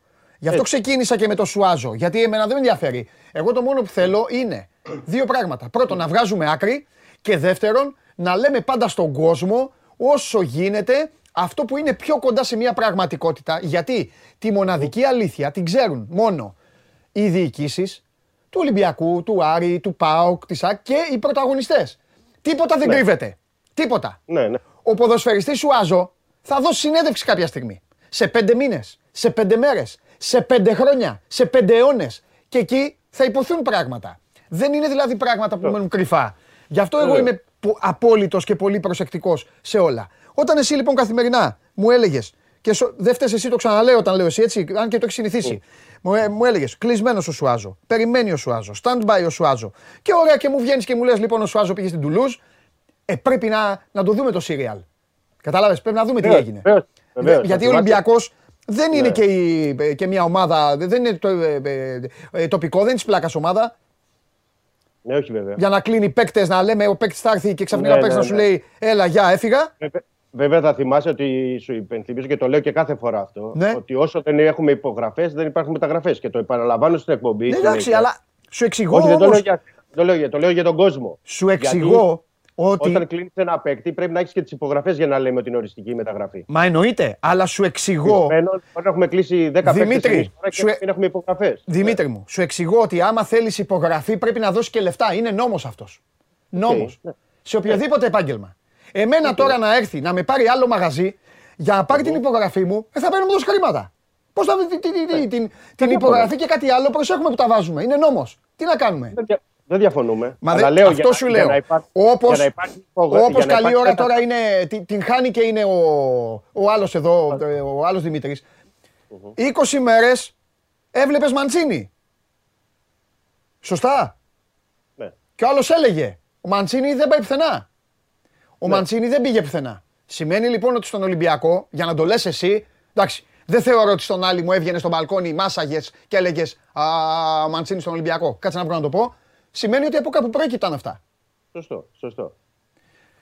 Ωραία. Ναι. Αλλά καταλαμβάνω, οι μεταγραφές είναι όταν υπάρχουν υπογραφές. Για να μην μπερδεύουμε και τον κόσμο και να ξέρουμε τι λέμε. Ναι. Αν είναι κλεισμένος, αν θέλει ο παίκτης ή αν θέλουν οτιδήποτε, ναι. Μπορεί αύριο ο Σουάζο, Φερρυπίν, να πούμε, γιατί είπες για τις δηλώσεις, να πει ότι εγώ δεν ήθελα να πάω στο ελληνικό πρωτάθλημα, να πάω στο γαλλικό που είναι στα 5 καλύτερα της Ευρώπης. Δικαίωμά του είναι. Ή να μας εξηγήσει για ποιο λόγο δεν ήρθε στην Ελλάδα ή δεν πήγε στην Τουρκία. Εκεί θα μάθουμε και θα γίνουμε σοφότεροι με περισσότερο. Γιατί ξέρεις, πρέπει να βλέπεις όλες τις πλευρές του νομίσματος. Δεν είναι μόνο η μία πλευρά, υπάρχει και η δεύτερη. Σωστό. Θα δούμε. Μπορεί και να πει ο Σουάζο ότι εγώ ήθελα να πάω στη Γαλλία γιατί εκεί θα με προσέξουν. Θα δούμε και Σουάζο, θα δούμε και τι θα πει και ο Ολυμπιακός. Γιατί και ο Ολυμπιακός έχει λόγο. Μπορεί να πάρει ένα αριστερό μπακ και να βγει κάποια στιγμή και να πει: κοιτάξτε να δείτε, θα το πω τώρα όσο παράξενο και αν φανεί, αλλά εμένα δεν με νοιάζει. Σε αυτό είμαι με τις ομάδες. Μπορεί και να βγει και να πει ο Ολυμπιακός ότι πήραμε το Διαμαντόπουλο τελικά. Εντάξει, εσείς λέγατε για το Σουάζο και το Λάτο, δικαίωμά σας είναι και εμάς δικαίωμά μας είναι να παίζουμε σκάκι. Συμβαίνει αυτό. Μπορεί να το πει. Μπορεί. Όλα εκ του αποτελέσματος. Όλα. Οπότε θα περιμένουμε να δούμε τι θα είναι τελικά, ποιος θα είναι τελικά το αριστερό μπακ του Ολυμπιακού. Για την ώρα είναι πάντα ο Ρέαπτσουκ.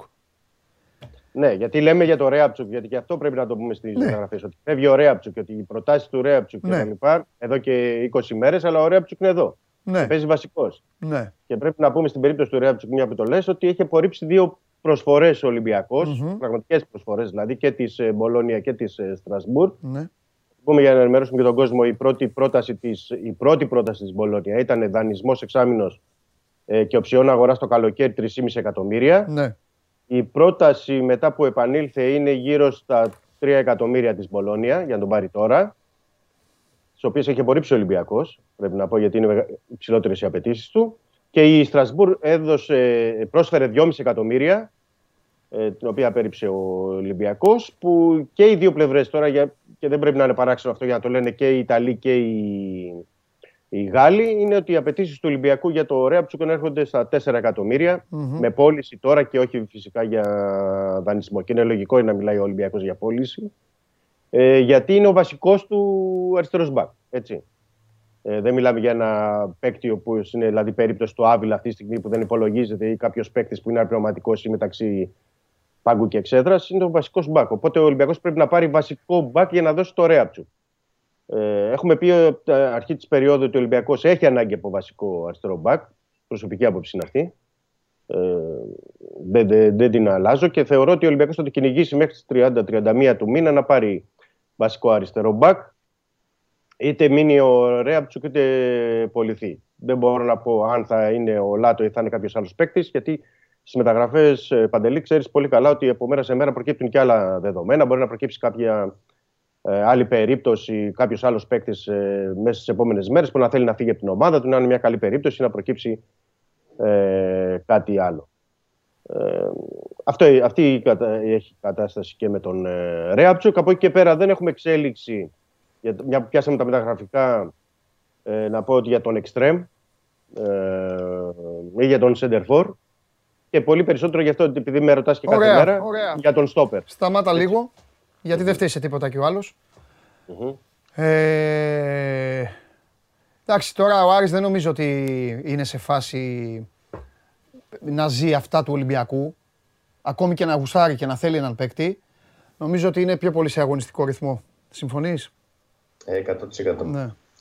Εντάξει, ο Άρης δυσκολεύεται γενικότερα το Γενάρη να πάρει παίκτες και τα προηγούμενα χρόνια. Ναι.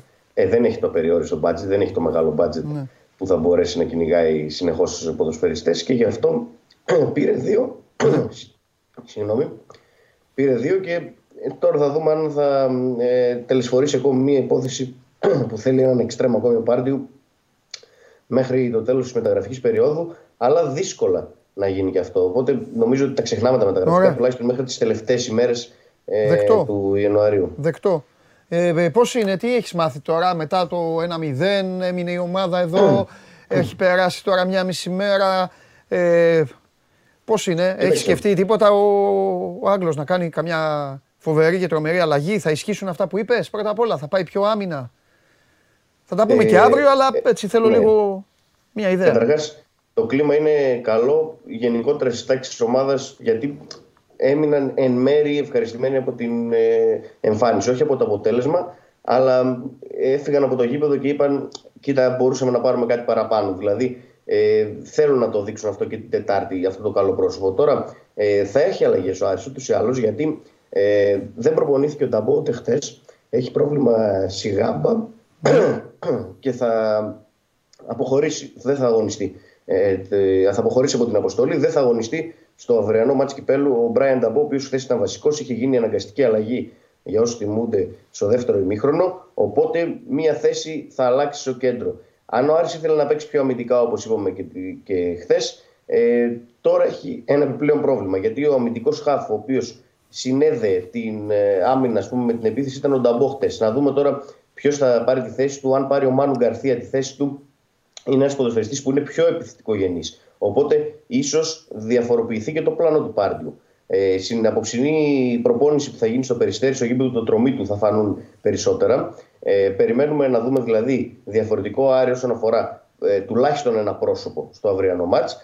Και νομίζω ότι αυτό το πρόβλημα με τον Ταμπό θα αλλάξει πράγματα στο κεφάλι του Αγγλοτεχνικού, γιατί είχε την αίσθηση τουλάχιστον ότι θα παίξει πιο αμυντικά και θα βάλει πάλι τρεις κόφτες στο μάτς με τον Ολυμπιακό. Τώρα, αφού δεν θα παίξει ο Νταμπό, να δούμε πώς θα το διαχειριστεί. Ίσως θα επιλέξει τον Πίρσμαν να αγωνιστεί στο κέντρο, που έχει παίξει και στο παρελθόν.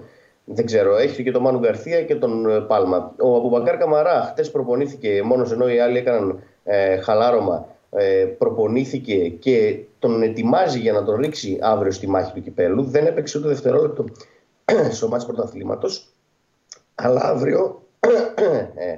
αύριο, από ό,τι φαίνεται θα πάρει χρόνο συμμετοχής. Δεν ξέρω αν θα είναι βασικός, δεν το νομίζω. Παρ' όλα αυτά, κατά πάσα πιθανότητα θα πάρει αρκετά λεπτά συμμετοχής αύριο ο Αμπουμπακάρ Καμαρά στην επιστροφή του στον Άρη, και θα παίξει και για πρώτη φορά αντίπαλος με τον Ολυμπιακό μετά το πέρασμά του από τους ερυθρόλευκους. Αυτό σημαίνει ότι εφόσον ο Πάρντιου υπολογίζει τον Καμαρά για αύριο, ότι ίσως θέλει να χτυπήσει και περισσότερο στους κενούς χώρους και στις αντεπιθέσεις, γιατί είναι ένας ποδοσφαιριστής ο οποίος όταν βρει χώρο μπορεί να τον εκμεταλλευτεί πάρα πολύ καλά.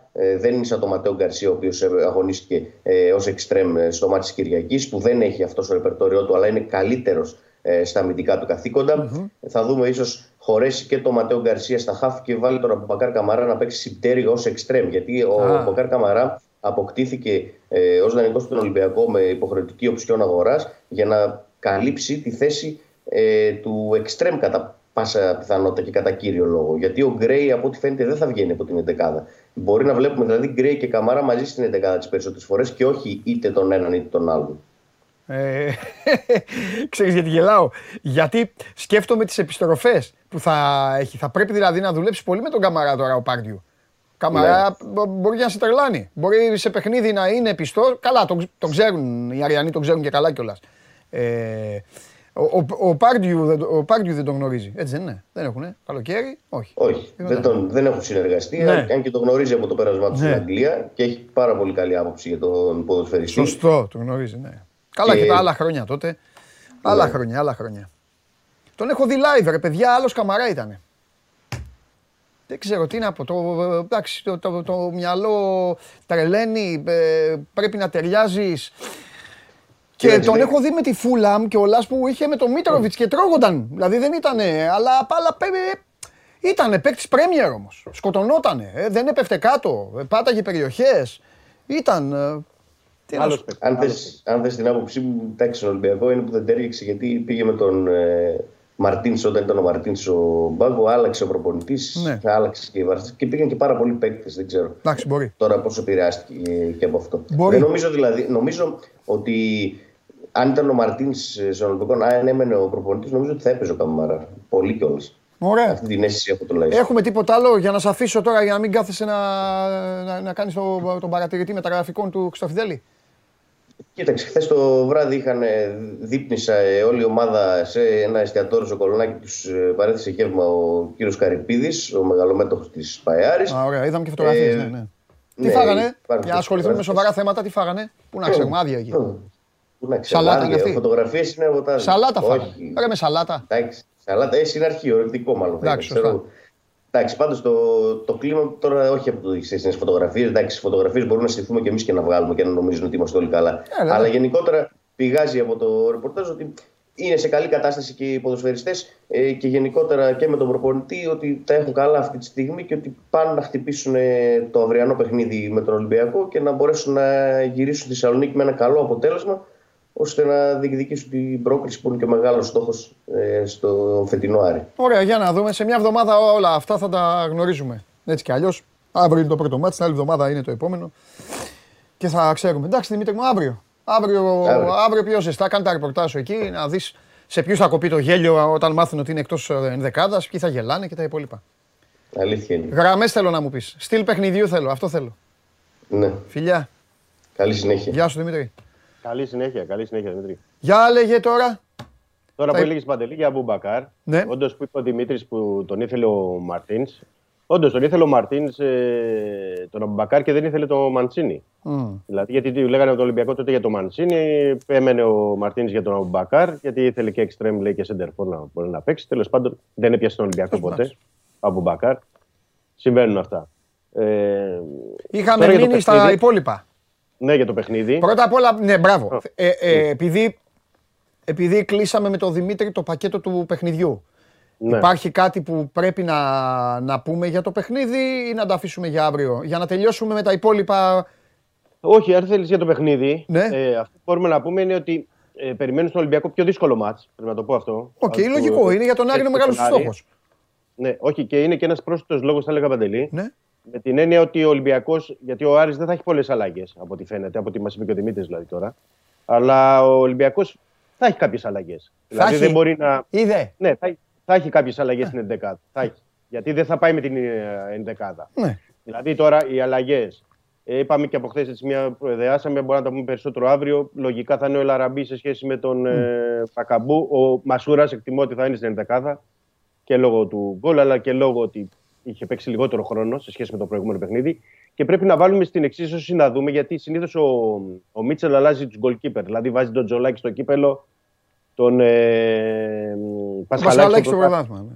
Αν θα παίξει ο Βρουσάη, δηλαδή αν θέλει να ξεκουράσει το Ροντινέι ή να ξέρεις στην άμυνα, αν θα παίξει ο Ρέτσος.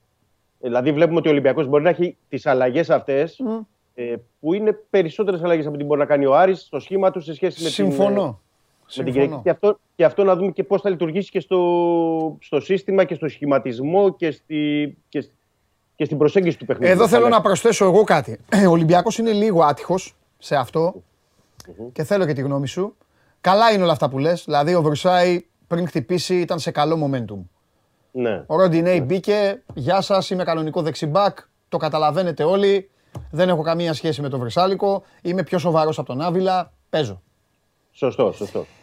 Ο λίγο άτυχος είναι ο Ολυμπιακός, κατά τη γνώμη μου, που έχει τώρα μία πλειάδα αγώνων κρίσιμοτατών και δεν μπορεί να ξεκουράσει λίγο το Χουάνγκ ή τον Εμβιλά. Εκεί θα ήταν το τέλειο για τον προπονητή, να μπορεί να βάλει κάποιον. Να σου πω τώρα, να βάλει τον Μπουχαλάκη. Ναι, τον Κασάμι δεν θα τον πρότεινα. Εγώ. Σαμασέκου. Ναι, μπράβο. Να βάλει το Σαμασέκου. Εκεί θα χρειαστεί νομίζω ο Ολυμπιακός, γιατί να σας πω κάτι. Υπερβιονικός είναι ο Χουάνκ. Έχω βαρεθεί να μιλάω για τον Χουάνκ. Δεν θα πω τίποτα άλλο. Αλλά είναι και άνθρωπος. Και έχεις δίκιο σε αυτό, γιατί να σου πω και κάτι. Και Εμβιλά ακόμη πιο πολύ. Ναι, πάμε τώρα. Πες το Εμβιλά, γιατί πρέπει να το πούμε αυτό. Ναι. Δηλαδή, πολλές φορές περνάνε στα ψηλά πράγματα ή δεν βγαίνουν προς τα έξω που έχουν τη σημασία τους. Ο Εμβιλά ήταν από τους κορυφαίους με τον Άρη. Ναι. Πρέπει να πω ότι έπαιξε με ένεση ο Εμβιλά. Έχει ενοχλήσει όλες τις προηγούμενες μέρες. Ναι. Και έπαιξε με ένεση. Δηλαδή, όταν έχει παίξει ένας παίκτης με ένεση για να μπορεί να βγάλει και είναι και τόσο καλή. Και έχεις τώρα παιχνίδι με τον Άρη Κύπελλο και παιχνίδι την Κυριακή στο Περιστέρι με τον Ατρόμητο. Δύσκολα παιχνίδια. Ναι. Και είναι και αυτό που λες. Δηλαδή, είναι σε ένα σημείο τώρα ο Μίτσελ που αυτούς τους δύο, τι να του πεις τώρα, δηλαδή, πώς να τους ξεκουράσει και πώς να τους βγάλει. Νομίζω ότι και ο ίδιος το καταλαβαίνει. Ναι. Ο Μίτσελ μπορεί να λέμε. Ακούστε λίγο για λίγο να κάνουμε και πλάκα. Ο Μίτσελ μπορεί να λέμε ότι δεν καταλαβαίνει τι είναι το 4-4-2, τι είναι η αλληλοκάλυψη, τι είναι η υπερφόρτωση, τι θα σου κάνει ο αντίπαλος προπονητής. Αλλά σαν διαχειριστής είναι πάρα πολύ καλός. Πάρα πολύ καλός διαχειριστής της ομάδας. Οπότε είμαι σίγουρος ότι καταλαβαίνει και ξέρει. Αλλά τι να κάνει ο άνθρωπος τώρα. Είναι ζήτημα αυτό. Είναι ζήτημα στον Ολυμπιακό και είναι βέβαια και... όμως φταίει λίγο, γιατί... φταίει λίγο, θα σου πω πού, με το Σαμασέκου. Ψήστον περισσότερο, δώσ' του ρυθμό, ώστε να μπορεί αύριο να μπει και να μην καταλάβεις τίποτα. Ναι, καταλαβαίνω ότι λες ότι στο Σαμασέκου, ας πούμε, στο παιχνίδι με Ιωνικό ή με κάποια άλλα... 10 λεπτάκια είναι ρε φίλε, τις περισσότερες φορές. Ναι, θα μπορούσε να παίξει περισσότερο. Ναι. Απ' την άλλη, βέβαια, να πούμε και ότι έχει το λαθρυντικό Μίτσελ, ότι ξέρεις, τόσο καιρό του λέγανε βρες μια ενδεκάδα, γιατί αλλάζει ο Ολυμπιακός συνέχεια και προσπάθησε να βρει μια ενδεκάδα που να ταιριάζει περισσότερο και να αποδίδει και όντως δικαιώθηκε μέσα από αυτή την επιλογή. Ωραία. Άστο αυτό, θα τα δούμε και αύριο. Έχω και άλλες ερωτήσεις να σου κάνω. Αν θα πάει και με περισσότερο πλάτος, αν από τους τρεις τελικά μείνει μόνο ένας και μπλα μπλα μπλα. Ναι. Ολοκλήρωσε λίγο να σε αφήσω. Γιατί περιμένει και άλλο δίδυμο της συμφοράς. Τι στόπερ θα πάρει η ομάδα? Στόπερ όχι. Μέχρι αυτή τη στιγμή δεν έχουμε, δεν έχουμε εξέλιξη. Δεν έχουμε εξέλιξη γιατί επαναλαμβάνω ότι όταν δεν έχουμε κάτι δεν μπορούμε να πούμε και στον κόσμο κάτι διαφορετικό. Ναι. Αν είχε γίνει κίνηση και επαναλαμβάνω δεν έχει γιατί είναι σε συνάρτηση Παντελή και με τους υπόλοιπους. Βλέπεις ότι δεν έχει φτάσει πρόταση για το ΣΥΣ, τον Μπα ή για κάποιον άλλον. Στόπερ. Και με αυτή τη στιγμή που έχει 5 ο Ολυμπιακός, προσωπική άποψη είναι ότι θέλει στόπερ. Αλλά επαναλαμβάνω, αυτό είναι προσωπική άποψη και δεν είναι ζήτημα. Και ο Ολυμπιακός από την πλευρά του σου λέει: αν δεν πωλήσω και κάποιον, ποιο να πάρω. Να έχω 6 και να πληρώνω 6 για να παίζουν οι δύο, γιατί ουσιαστικά ο Παπασταθόπουλος με τον Ντόι παίζουν. Είναι ζήτημα. Ναι. Είναι ζήτημα. Μάλιστα. Είναι ζήτημα. Δεν έχουμε κάποια εξέλιξη. Επαναλαμβάνω, ούτε τρέμ ούτε για σεντερφόρ. Οπότε περιμένουμε. Στην αναμονή έγινε Δημήτρη μου, τα λέμε αύριο. Καλό μεσημέρι, Παντελή. Γεια σου, Δημήτρη. Να είσαι καλά.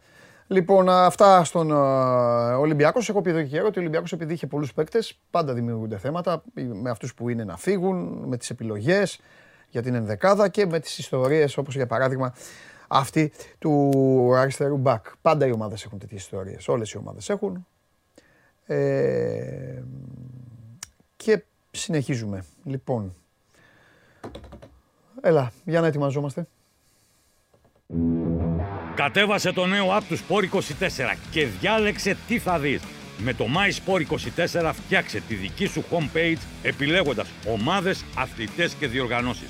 Ειδοποιήσεις για ό,τι συμβαίνει για την ομάδα σου. Match Center, Video Highlight, Live εκπομπές και στατιστικά για όλους τους αγώνες. Μόνο αθλητικά και στο κινητό σου με το νέο Sport24 app. Κατέβασε το! So must go live και τα δίδυμα της συμφοράς πυροβολούν ασταμάτητα τις τελευταίες ημέρες το ένα μετά το άλλο. Πάμε.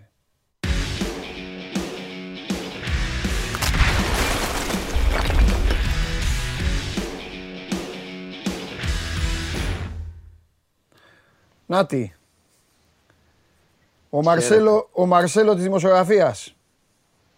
Ποιον δείχνεις τώρα? Εσένα. Εμένα. Γιατί, επειδή πέτυχα κάδρο, γιατί συνήθως με το φίλο μου τον Κώστα κάδρο δεν πετυχαίνω. Μια χαρά είσαι. Σε φοβερή κατάσταση. Έχουμε κάτσει μπαμ και οι δύο. Πολύ καλή είστε και μη μου κουνηθείτε. Τι κάνετε? Όχι, δεν κουνιέμαι μετά. Καλά. Σάβα μου, αδερφέ μου.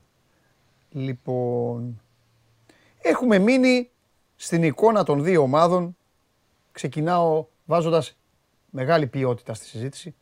Έχουμε μείνει με την εικόνα των δύο ομάδων από την Τούμπα. Αυτή ήταν η τελευταία γεύση.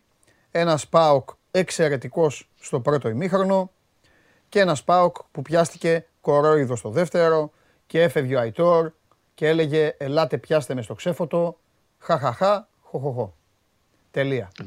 2 του Οκτώβρη. 2 του Οκτώβρη, παιδιά. 2 του Οκτώβρη που λέει και ο Κωστάρας με τη γυάλα. Και τώρα έχουμε φτάσει 17 του Γενάρη. Και ξεκινάω με τον Κώστα. Από τότε ο Παναθηναϊκός, ας τις βαθμολογίες.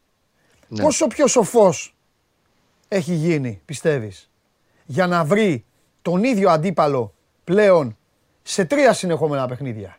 Έπαιξαν μία φορά σε 4 μήνες, θα παίξουν 3 φορές σε μια εβδομάδα. και πιο σοφός είναι και πιο ζυμωμένος είναι, αλλά και πληγωμένος. Ναι. Και ξέρεις ότι ειδικά στα παιχνίδια με τον ΠΑΟΚ έχει μάθει να ζει τώρα 3 μήνες Παναθηναϊκός χωρίς τον Αϊτόρ, αλλά ο Αϊτόρ πάντα έρχεται στην κουβέντα γιατί είναι ο παίχτης που είχε σημαδέψει τα τελευταία παιχνίδια. Τελευταίο 1,5 χρόνο είχε πολύ καλή παράδοση με τον ΠΑΟΚ. Ναι. Είχε 6 γκολ. Τα 2 που έβαλε στον πρώτο γύρο, τον τελικό του κυπέλου, πέρυσι στο πρωτάθλημα, στα play-off. Είχε το δικό του, ήταν η ομάδα που του τέριαζε απόλυτα. Αν και είχε σκοράρει και με τους υπόλοιπους μεγάλους, με τον ΠΑΟΚ είχε μια άλλη σχέση. Και Αϊτόρ δεν έχει Παναθηναϊκός αυτή τη στιγμή. Και δεν έχει καιρό τώρα και έχει μάθει να τον μακιγιάρει, τέλος πάντων να του καλύβει αυτό το κενό μέχρι να έρθει μέσα από τις μεταγραφές ο βασικός εξτρέμ. Αυτός δεν θα υπάρχει ο άνθρωπος στα παιχνίδια με τον ΠΑΟΚ, να πούμε. Δεν γίνεται να υπάρχει. Όχι, σε καμία περίπτωση. Δηλαδή και είναι εβδομάδα εξελίξεων στο θέμα του εξτρέμ, ναι, και μέχρι το τέλος εβδομάδας λογικά θα έχουμε, ναι, πλήρη εικόνα και εκτιμώ και, προχωρημένες συζητήσεις για να, ναι, κλείσει ο παίκτης, αλλά μέχρι την άλλη Τετάρτη τώρα δεν υπάρχει. Συμφωνώ. Και νομίζω ότι καταλαβαίνοντας πλέον πολύ καλά τη φιλοσοφία του Γιοβάνοβιτς, νομίζω ότι και αύριο αν έφερνε τον Κομάνο Παναθηναϊκός δεν τον έβαζε. Μπορείς στη ρεβάνς. Αν ήταν ο Κομάν.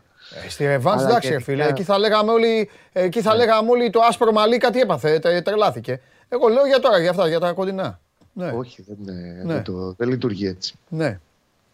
Εδώ ακόμα και ο Κλέιν Χέισλερ, που είναι το παιδί τώρα 4-5 μέρες στην ομάδα. Εντάξει, στην Τούμπα δεν θα είναι. Είναι οριακά. Γιατί δεν θα είναι στην Τούμπα? Καταρχήν δεν τον έχει πάρει από το Σάββατο μαζί του στα Γιάννηνα. Έτσι, αυτό είναι Γιοβάνοβιτς.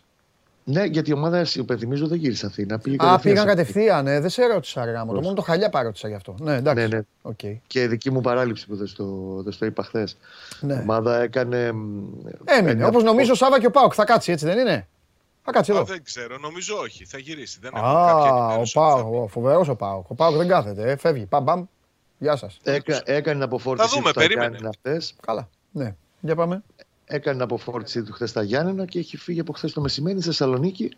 Σήμερα θα κάνει προπόνηση, περιμένουμε τελευταία. Αλλά είναι με το group είναι συγκεκριμένο που είναι πάνω. Το Glenn Χέισλερ θα το δούμε οριακά αν θα είναι την Κυριακή στο μάτς του πρωταθλήματος στην αποστολή. Να δούμε. Δεν ξέρω στο πέρασμα των χρόνων τελικά με ποιους προπονητές είμαι. Με αυτούς που θα τον πάρουν τον παίκτη και θα πούνε έλα τελείωνε. Μπες μέσα, παίζεις κατευθείαν, έτοιμος είσαι. Αυτά ή με τους άλλους που σου λένε όχι, κάτσε, θα μπεις εδώ, η ομάδα είναι στρωμένη, να μάθεις να κάνεις. Δεν ξέρω. Εξαρτάται πάντα. Δεν ξέρω, όχι. Εγώ πιστεύω τελικά, όπως έχει γίνει πλέον το ποδόσφαιρο, πιστεύω ότι είμαι με τον. Είναι εντάξει ο παίκτης, είναι παιγμένος. Εδώ, πες, πάμε. Πες. Πάει, τι τον παίξει. Η ίδια φιλοσοφία με τον Γιοβάνοβιτς έχει και το έχει αποδείξει στην πράξη εδώ και πολλά χρόνια ο Ρασβάλ Λουτσέσκου. Αλλά ο Λουτσέσκου το κάνει και με αυτούς που έχει. Δεν χρειάζεται να του πάνε μεταγραφή. Ναι, που ήρθαν και ήταν μεγάλης αξίας και κάνανε μήνες για να πάρουν την πρώτη τους συμμετοχή σε παιχνίδι του ΠΑΟΚ. Φαίνεται, ναι, όμως ότι αυτό αλλάζει από την ανάγκη στην περίπτωση του Τάισον, έτσι. Ναι. Που δεδομένα θα είναι στην αποστολή, δεδομένα θα είναι στον πάγκο στο αυριανό παιχνίδι. Καλά και να δούμε αν θα πάρει και χρόνο συμμετοχής. Ωραία. Λοιπόν, ωραία. Για να το διευκρινίσω και να το κλείσω αυτό το κομμάτι. Ναι. Και ο Γιοβάνοβιτς δεν έχει πρόβλημα. Τον Μπούχατς τον έβαλε με 3 προπονήσεις. Και του βγάλε και γκολ. Άσχετα μετά. Και δεν μέτρησε γιατί έχει γίνει το φάουλ του Ιωαννίδη. Ναι. Αλλά τον Κλέιν Χέισλερ δεν τον παίρνει για ένα και μόνο λόγο ακόμα. Έτσι και το πάει μια εβδομάδα λίγο πιο πίσω. Γιατί δεν έχει ρυθμό, δηλαδή δεν έχει παίξει. Είχαν διακοπή στην Κροατία, δεν έχουν γυρίσει ακόμα. Προετοιμασία και φιλικά έχει κάνει. Okay. Δεν έχει παίξει και 2-3 μάτς. Αν είχε παίξει στην Κροατία, είχαν αρχίσει όπως άρχισε στην Ελλάδα το πρωτάθλημα. Ναι. Εγώ σου έλεγα θα ήταν Τούμπα τώρα. Ωραία. Ωραία. Λοιπόν, με το ρίσκο και τον κίνδυνο να ξεφύγεις και να αρχίσεις να λες τα δικά σου και να πας αλλού την κουβέντα, σε ρωτάω και σένα αυτό που ρώτησα τον Κώστα. Είναι πολύ διαφορετική ομάδα ο ΠΑΟΚ από εκείνο που αντιμετώπισε τον Παναθηναϊκό στον πρώτο γύρο. Ναι. Εντελώς διαφορετική. Είναι πιο ελληνική, με χαμηλότερο μέσο ηλικίας, με πολύ καλύτερο ποδόσφαιρο, αλλά και πιο ανώμαλη όσον αφορά στο να δείξει σιγουριά πάνω της, έτσι. Όχι, δεν νομίζω ότι είναι πιο ανώμαλη. Δεν είναι. Δηλαδή, άμα πω σε κάποιον τώρα ότι ο ΠΑΟΚ μπορεί να ρίξει 4 γκολ στον Παναθηναϊκό και να πάει την Κυριακή και να φάει 4 στη Λεωφόρο, πιστεύεις ότι θα μου πει α, όχι, ο ΠΑΟΚ δεν τα κάνει αυτά. Αυτό πιστεύεις? Ο ΠΑΟΚ δεν θα βάλει 4 γκολ στον Παναθηναϊκό, ούτε θα φάει 4 γκολ από τον Παναθηναϊκό. Σου φέρνω ένα παράδειγμα, Ρεσάβα. Ρε, όχι ρε εσύ, Παντελή, δεν είναι τόσο ανώμαλη ομάδα του ύψους και του βάθους. Έχει μεγάλα διαστήματα, παίζει καλό ποδόσφαιρο. Ναι. Πολύ μεγαλύτερα από ό,τι είχε στο πρώτο παιχνίδι που άντεξε για 45 λεπτά, κυριάρχησε. Ναι. Και μπορεί να έχει μεγαλύτερη διάρκεια στην καλή της απόδοση. Δεν είναι τόσο του ύψους και του βάθους. Ναι. Απλά είναι το θέμα της αποτελεσματικότητάς της, στην επίθεση κυρίως. Αυτό που τη δείχνει, που την εμφανίζει ως μια ομάδα. Δηλαδή μόνο τα γκολ χάνει, πιστεύεις? Δηλαδή αν έβαζε τα γκολ θα ήταν πρώτος στη βαθμολογία τώρα. Ναι, γιατί όχι. Εντάξει, οκ. Okay. Περιμένουμε κάτι ένας-ένας. Περιμένουμε κάτι μεγάλο σε σχέση με το τελευταίο. Επειδή το μάτς είναι κύπελλο εννοώ. Το ρωτάω αυτό γιατί πρέπει να το ρωτήσω. Πριν πούμε αύριο τα παικτικά. Σε τακτική και σε φιλοσοφία και σε πρόσωπα. Ναι. Νομίζω στον ΠΑΟΚ εξ ανάγκης αναγκαστικά δεν μπορούμε να περιμένουμε κάτι διαφορετικό από τους παίκτες που ήταν όλοι εκτός της αποστολής από το προηγούμενο παιχνίδι με τον Όφη. Ο μόνος που έχει επιστρέψει είναι ο Μπίσεσβαρ που είχε προσβληθεί από ίωση. Από εκεί και πέρα Φιλίπε Σοάρες, Καντουρί, Τσαούσι, Λίρατζης, Μουρ και οι υπόλοιποι παραμένουν εκτός. Η μόνη διαφοροποίηση θα είναι η παρουσία, νομίζω, του Τάισου στην αποστολή. Και αν έχει ένα ερωτηματικό για τους παίκτες που θα παρατάξει, για μένα θα έχει να κάνει κυρίως με τη μεσαία γραμμή, εκεί που έχει τρεις, Τάντας, Σβάμπ και Αουγκούστο, και χρησιμοποίησε τους δύο στο παιχνίδι με τον Όφη. Βλέπω δηλαδή λογικά τον Τάντας να παίρνει τη θέση του Σβάμπ στην αρχική ενδεκάδα. Λογικά πάντα, έτσι. Τώρα στον Παναθηναϊκό, ο Γιοβάνοβιτς το έχει ήδη αρχίσει να το ανοίγει λίγο παραπάνω το rotation και να ενεργοποιεί περισσότερους παίχτες. Το έδειξε τα Γιάννηνα και του βγήκε, το έχει προετοιμάσει σωστά. Που είδες για πρώτη φορά δεκαδάτο τον Ιωαννίδη φέτος στο πρωτάθλημα. Ναι. Και κυρίως τον Βαγιανίδη, δεξιά από εκεί ήταν η έκπληξη. Και ο μικρός πήγε πάρα πολύ καλά, όντως. Ναι. Γιατί έχει διαφορετικά αγωνιστικά χαρακτηριστικά από τον Κότσιρα και σε παιχνίδι που θες να ανοίξεις άμυνα, που ήταν λογικό ότι ο Πας θα παίξει μαζικά πίσω, έχει στοιχεία καλύτερα στο να προσαρμοστείς σε ένα τέτοιο παιχνίδι και να προσπαθήσει να βγάλεις συνεργασίες από την πλευρά. Το έκανε, ασχέτως αν δεν μπήκανε τα γκολ, ειδικά στο πρώτο ημίχρονο. Έχει τον Τζέριν που δεν τον είχε στα Γιάννηνα, γιατί είχε κάρτες. Στην άμυνα τα δεδομένα είναι μετρημένα και δεν νομίζω θα γίνει κάποια αλλαγή. Ο Πούγκουρας πήγε εξαιρετικά και είναι πάντα εκεί όταν το χρειάζεται, στη θέση του Μάγνουσον. Αν θα αλλάξει κάτι ο Γιοβάνοβιτς, αυτό θα αφορά αν θα παίξει με τρεις στη μεσαία γραμμή, δηλαδή και με Τσέριν και με Ρουμπέν και με Κουρμπέλη, ή αν θα διατηρήσει το Βέρμπιτς αριστερά, θα πάει δηλαδή σε 4-2-3-1. Σε αυτή την περίπτωση να ξέρεις, ο πιο πιθανός για να μείνει έξω είναι ο Ρουμπέν. Okay. Αν γίνει το δεύτερο σενάριο. Γιατί αυτό? Αλλά, έτσι γιατί δεν έχει φάνηκε δηλαδή και στο... Και δεν κόλλωσε να τον αλλάξει. Έχεις σκάσει. Τη βγάζει πλέον αρκετά μεγάλη κόπωση. Είναι πάρα πολλά τα σερί μάτς που έχει πάρει, δεν το συζητάω. Και του κοστίζει αυτό. Και από τη στιγμή που τον είδε τον Κουρμπέλη ότι είναι στην καλύτερη του κατάσταση, στο μάτς με τον Μπάση, κάνει το καλύτερο του παιχνίδι εδώ και πολύ καιρό. Τα λέγαμε χθες. Δεν κόλλωσε. Ξέρουμε ότι ο Γιοβάνοβιτς έχει σε εισαγωγικά έρωτα και κόλλημα με τον Ρουμπέν, γιατί είναι ο προπονητής του μέσα στο γήπεδο. Αλλά από τη στιγμή που πρέπει να δώσει μεγαλύτερη ένταση, δεν έβγαλε τον Κουρμπέλη που ήταν καλά. Και δεν μπορούσε να το πετάξει έξω. Εδώ πρέπει τώρα να πω και με τους δύο, να πω κάτι. Ότι πέρα από το κλασικό ελληνικό, όλα τα μάτς έχουν ενδιαφέρον, όλα τα μάτς νοιάζονται, όλα. Οι οργανισμοί έχουν μάθει στην καθημερινότητά τους και κυρίως οι προπονητές να ιεραρχούν πράγματα. Είτε θέλει λοιπόν ο Σάβας να το δεχτεί, είτε όχι. Στην ιεραρχία αυτή τη στιγμή του ΠΑΟΚ, τα παιχνίδια του κυπέλου είναι πιο σημαντικά. Από την άλλη, ένα θεσμό τον οποίο ο Παναθηναϊκός προσπάθησε να τον υπηρετήσει πάρα πολύ πιστά, Κώστα μου, και το έκανε σε βαθμό πέρυσι να κατακτήσει. Μην ξεχνάμε στην τελική ότι ζούμε τώρα, όπως τα έφερε η κλήρωση, ζούμε το περσινό ζευγάρι του τελικού, ένας από τους δύο θα πάει σπίτι τους νωρίς. Νομίζω ότι στην ιεραρχία, στο μυαλό του Γιοβάνοβιτς, είναι το μάτς του πρωταθλήματος. Το λέω για να καταλήξω στο εξής. Ότι ναι, αν πρέπει κάπου να τον ξεκουράσω, τον παίκτη αυτό, θα το προτιμήσω να το κάνω στο μάτς κυπέλου, στο πρώτο. Έχω και μια καβάτζα. δεύτερο, σπίτι μου κιόλας, και να τον έχω έτοιμο, φρέσκο στο παιχνίδι του πρωταθλήματος. Πιστεύω δηλαδή ότι αν του πεις του Γιοβάνοβιτς, θα χάσεις 2-0 στην Τούμπα. 2, όχι 1, 2-0. Θα πάρεις το μάτς του πρωταθλήματος και στη Λεωφόρο ό,τι γίνει. Πιστεύω ότι θα το πάρει. Αν του φτιάξεις ένα τέτοιο σενάριο, που δεν μπορείς να το αποφύγεις δηλαδή άλλο σενάριο. Αν του πεις αυτό. Όχι, δηλαδή φεύγω από το τα θέλω όλα. Θα κατέβω και θα του πω λοιπόν, αυτό θα γίνει. Το θέλεις ναι ή όχι. Πιστεύω ότι θα πει εντάξει, φέρ' το εδώ και θα το πάω εγώ να παίξω τελικό στο Λεωφόρο. Με όλο το σεβασμό και την αγάπη που σου έχω. Ναι. Εάν σε άκουγε ο Γιοβάνοβιτς τώρα. Εντάξει, θα έλεγε είσαι τρελός. Δεν πειράζει να το πεις. Όχι, θα σε κυνηγούσε γιατί στο λέω. Καγέρα σου ξαναμίλαγε. Ναι. Δεδομένα. Ωραία. Στην ατάκα ότι αρχή πιο σημαντικό το πρωτάθλημα το κύπελλο. Αν το πεις αυτό, υπάρχει περίπτωση θα τα ακούσεις. Γιατί δεν είναι. Για στο μυαλό το έχει. Και στο λέω πόσο υπεύθυνα και με χέρι στη φωτιά, ούτε ελληνικό είναι το ότι. Ωραία κουβέντα. Περίμενε. Επειδή όμως είναι στο μυαλό όλων των Παναθηναϊκών, πιστεύω εγώ, και η δικαίωμά του είναι του ανθρώπου. Προφανώς εννοείς ότι τα βλέπει και τα δύο ίδια. Θέλει τον double. 100%. Να, αυτό εντάξει. Δεν δεχτούμε ότι θέλει το κύπελλο, θέλει το πρωτάθλημα. Ξεχνάς κάτι σημαντικό. Ναι. Το είπαμε και χθες. Αυτό το λέει όμως και για απαλλαγή άγχους και πίεσης. Όχι. Όχι. Ξέρει ότι θα ζει με την πίεση μέχρι το τέλος Μαΐου. Οπότε αν αποκλειστεί από το κύπελλο, θα στενοχωρηθεί. 100%. Και επίσης ξεχνάς. Δηλαδή θα στενοχωρηθεί εννοώ full. Γιατί όλοι στενοχωριούνται.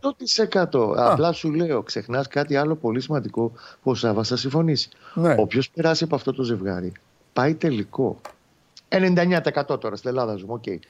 Αλλά πάει τελικό. Μην το ξεχνάμε αυτό. Ναι. Είναι πολύ μεγάλο το κέρδος. Συγγνώμη, πράσινη σκηνοθέτη. Συγγνώμη, πράσινη σκηνοθέτη τώρα, αλλά εντάξει, οφείλω να το πω. Έχω χρέος στο ποδόσφαιρο. Δεν θέλω να σας στενοχωρήσω και τους δύο, ειδικά τον Κώστα, γιατί ο ΠΑΟΚ νομίζω δεν την έχει φάει. Η ΑΕΚ την έχει φάει. Και ο Παναθηναϊκός. Έχει Λαμία μετά. Αυτό τίποτα άλλο, έτσι, ήθελα να το πω.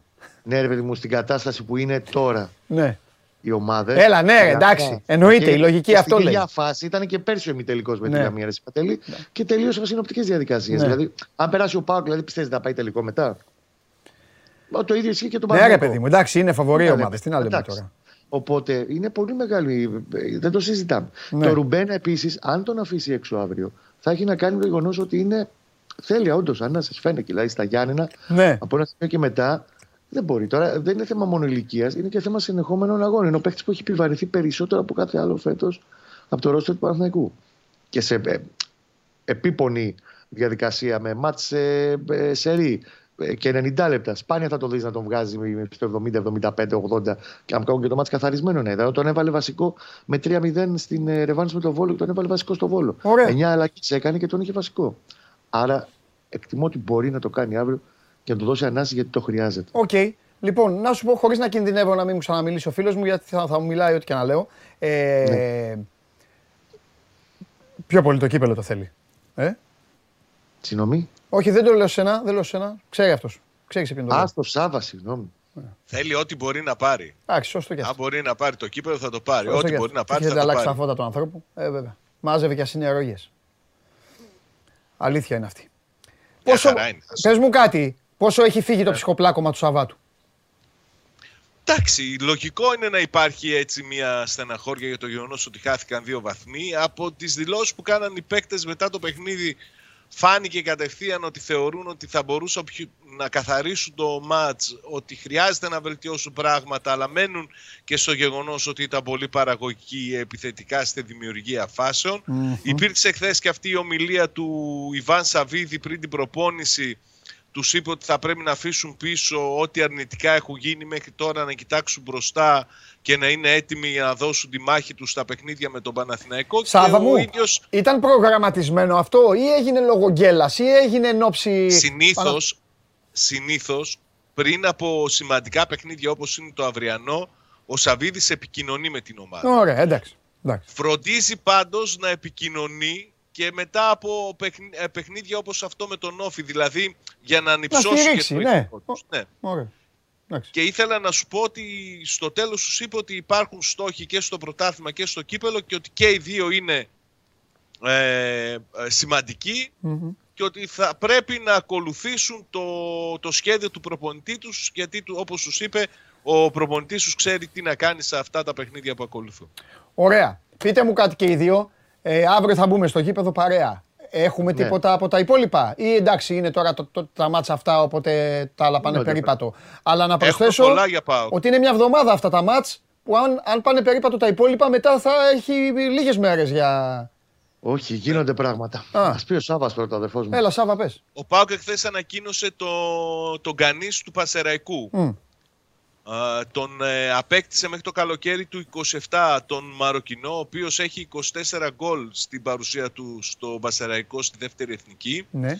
Τον αφήνει εκεί μέχρι τέλος η σεζόν με δανεικό, θα τον έχει από το καλοκαίρι στην ομάδα. Μάλιστα. Είναι μια κίνηση, για μένα έχει πολύ μεγάλη λογική.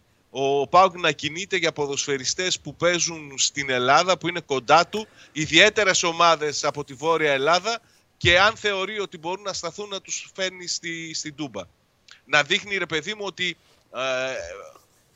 μπορούν οι ποδοσφαιριστές που διακρίνονται σε ομάδες όπως ο Πανσεραϊκός ή οι υπόλοιπες ιστορικές ομάδες που υπάρχουν εδώ στη Βόρεια Ελλάδα, μπορούν να φτάσουν να παίζουν στον ΠΑΟΚ, όπως ήταν παλιότερα για Έλληνες κυρίως ποδοσφαιριστές. Τώρα, από εκεί και πέρα, ο ΠΑΟΚ κινείται, έχει επαφές και θέλει να κλείσει τον Κάι Λάριν της Μπρίζ, ο οποίος ήταν 2 χρόνια στην Μπεσίκτας, έκανε πολύ καλά πρωταθλήματα σε παραγωγικότητα, σε γκολ και σε ασίστ. Γύρισε στο Βέλγιο, στην Μπρίζ, δεν έχει βρει χρόνο συμμετοχής, έχει 9 συμμετοχές στο πρωτάθλημα με ένα γκολ. Ψάχνεται και αυτός να αποχωρήσει. Από όσο είμαι σε θέση να γνωρίζω, οι συζητήσεις του ΠΑΟΚ μαζί του είναι προχωρημένες. Αυτό όμως δεν κάνει πιο εύκολη την υπόθεσή του, γιατί υπάρχει ενδιαφέρον και από άλλες ομάδες και από Ισπανία, κυρίως από την Γκάντιθ, που θέλει να τον πάρει ως δανεικό μέχρι το καλοκαίρι. Υπάρχουν 2 σενάρια τα οποία συζητά ο ΠΑΟΚ. Η Μπρις, πρώτα απ' όλα θέλω να πω ότι δεν στέκεται εμπόδιο, γιατί δεν υπολογίζει τον ποδοσφαιριστή. Υπάρχουν 2 σενάρια για το πώς μπορεί να γίνει η μεταγραφή του. Το ένα είναι με δανεισμό και υποχρεωτική ρήτρα εξαγοράς στο καλοκαίρι, και το δεύτερο είναι να πάμε σε ένα πιο μακροχρόνιο δανεισμό, όπως έγινε στην περίπτωση του Κούρτιτς από την Πάρμα. Ωραία. Και κάπως έτσι το δεν παίρνει παίκτη ο ΠΑΟΚ του κ. Τζιοβάνου. Το 0-1 γίνεται 3-5 γκολ over και όλα αυτά. Περίμενε, γιατί η αλήθεια είναι ότι μπορεί να γίνει και άλλη κίνηση. Γιατί είπα 3-5 είπα. Άκουσε με, κοιτάω ο ΠΑΟΚ την αγορά για την απόκτηση ενός ακραίου αμυντικού δεξιοπόδαρου κατά προτίμηση, αλλά είναι μια κίνηση που έχει προοπτική για το καλοκαίρι. Λέει ο ΠΑΟΚ, το καλοκαίρι θα κινηθώ για ακραίο αμυντικό, ας δω τώρα τι μου δίνει η αγορά, και αν είναι κάτι σημαντικό και μπορώ να το αποκτήσω, ας το κάνω από τώρα, αφού έτσι κι αλλιώς το καλοκαίρι θα κινηθώ. Λογικό. Κώστα, πες. Θέλω να σε ρωτήσω και κάτι σημαντικό και να σας αφήσω για να μπει Μαρία. Έλα. Περιμένουμε για τον εξτρέμ, όπως είπαμε, νεότερα μέσα στις επόμενες ημέρες. Εκτός από τον εξτρέμ, ο Παναθηναϊκός φαίνεται αυτή τη στιγμή ότι προσπαθεί να προσθέσει κι άλλα πρόβλεπτα στοιχεία στο παιχνίδι του. Δηλαδή, ποδοσφαιριστές που δεν μπορούν να του δώσουν το κάτι παραπάνω μεσοεπιθετικά, γιατί είναι αλήθεια ότι εδώ και αρκετές εβδομάδες, ειδικά μετά την. Στον τραυματισμό του Αϊτόρ, έχει γίνει αρκετά πιο προβλέψιμος και δεν μπορώ να σου αποκλείσω το ενδεχόμενο να πάρει και άλλον ποδοσφαιριστή εκτός από το βασικό εξτρέμ, ο οποίος θα του παίζει σε όλες τις θέσεις. Πίσω από τον επιθετικό, ακόμα και στο 10, ακόμα και στα άκρα, και να μπορεί τέλος πάντων να αυξήσει τις επιλογές του Γιοβάνοβιτς και να έχει ο πάγκος να μην γυρίζει στην άκρη του πάγκου σε κάποια παιχνίδια και μαυρίζουν τα μαλλιά του αντί να σπρίζουν. Τότε θα το κάνει αυτό για να μαυρίσουνε. Λοιπόν, Κώστας Γουλής, κυρίες και κύριοι, σήμερα του Αγίου Αντωνίου. Εγώ δεν περιμένω ημέρες αγώνων, δεν περιμένω. Ανεβάζω το δείκτη δυσκολίας και ρωτάω αυτή την καθαρισμένη γυάλα όταν αφορά Euro και Mundial. Αλλά θολή για άλλα θέματα. Ρωτάω, ποιος θα είναι ο τελικός του κυπέλλου Ελλάδας?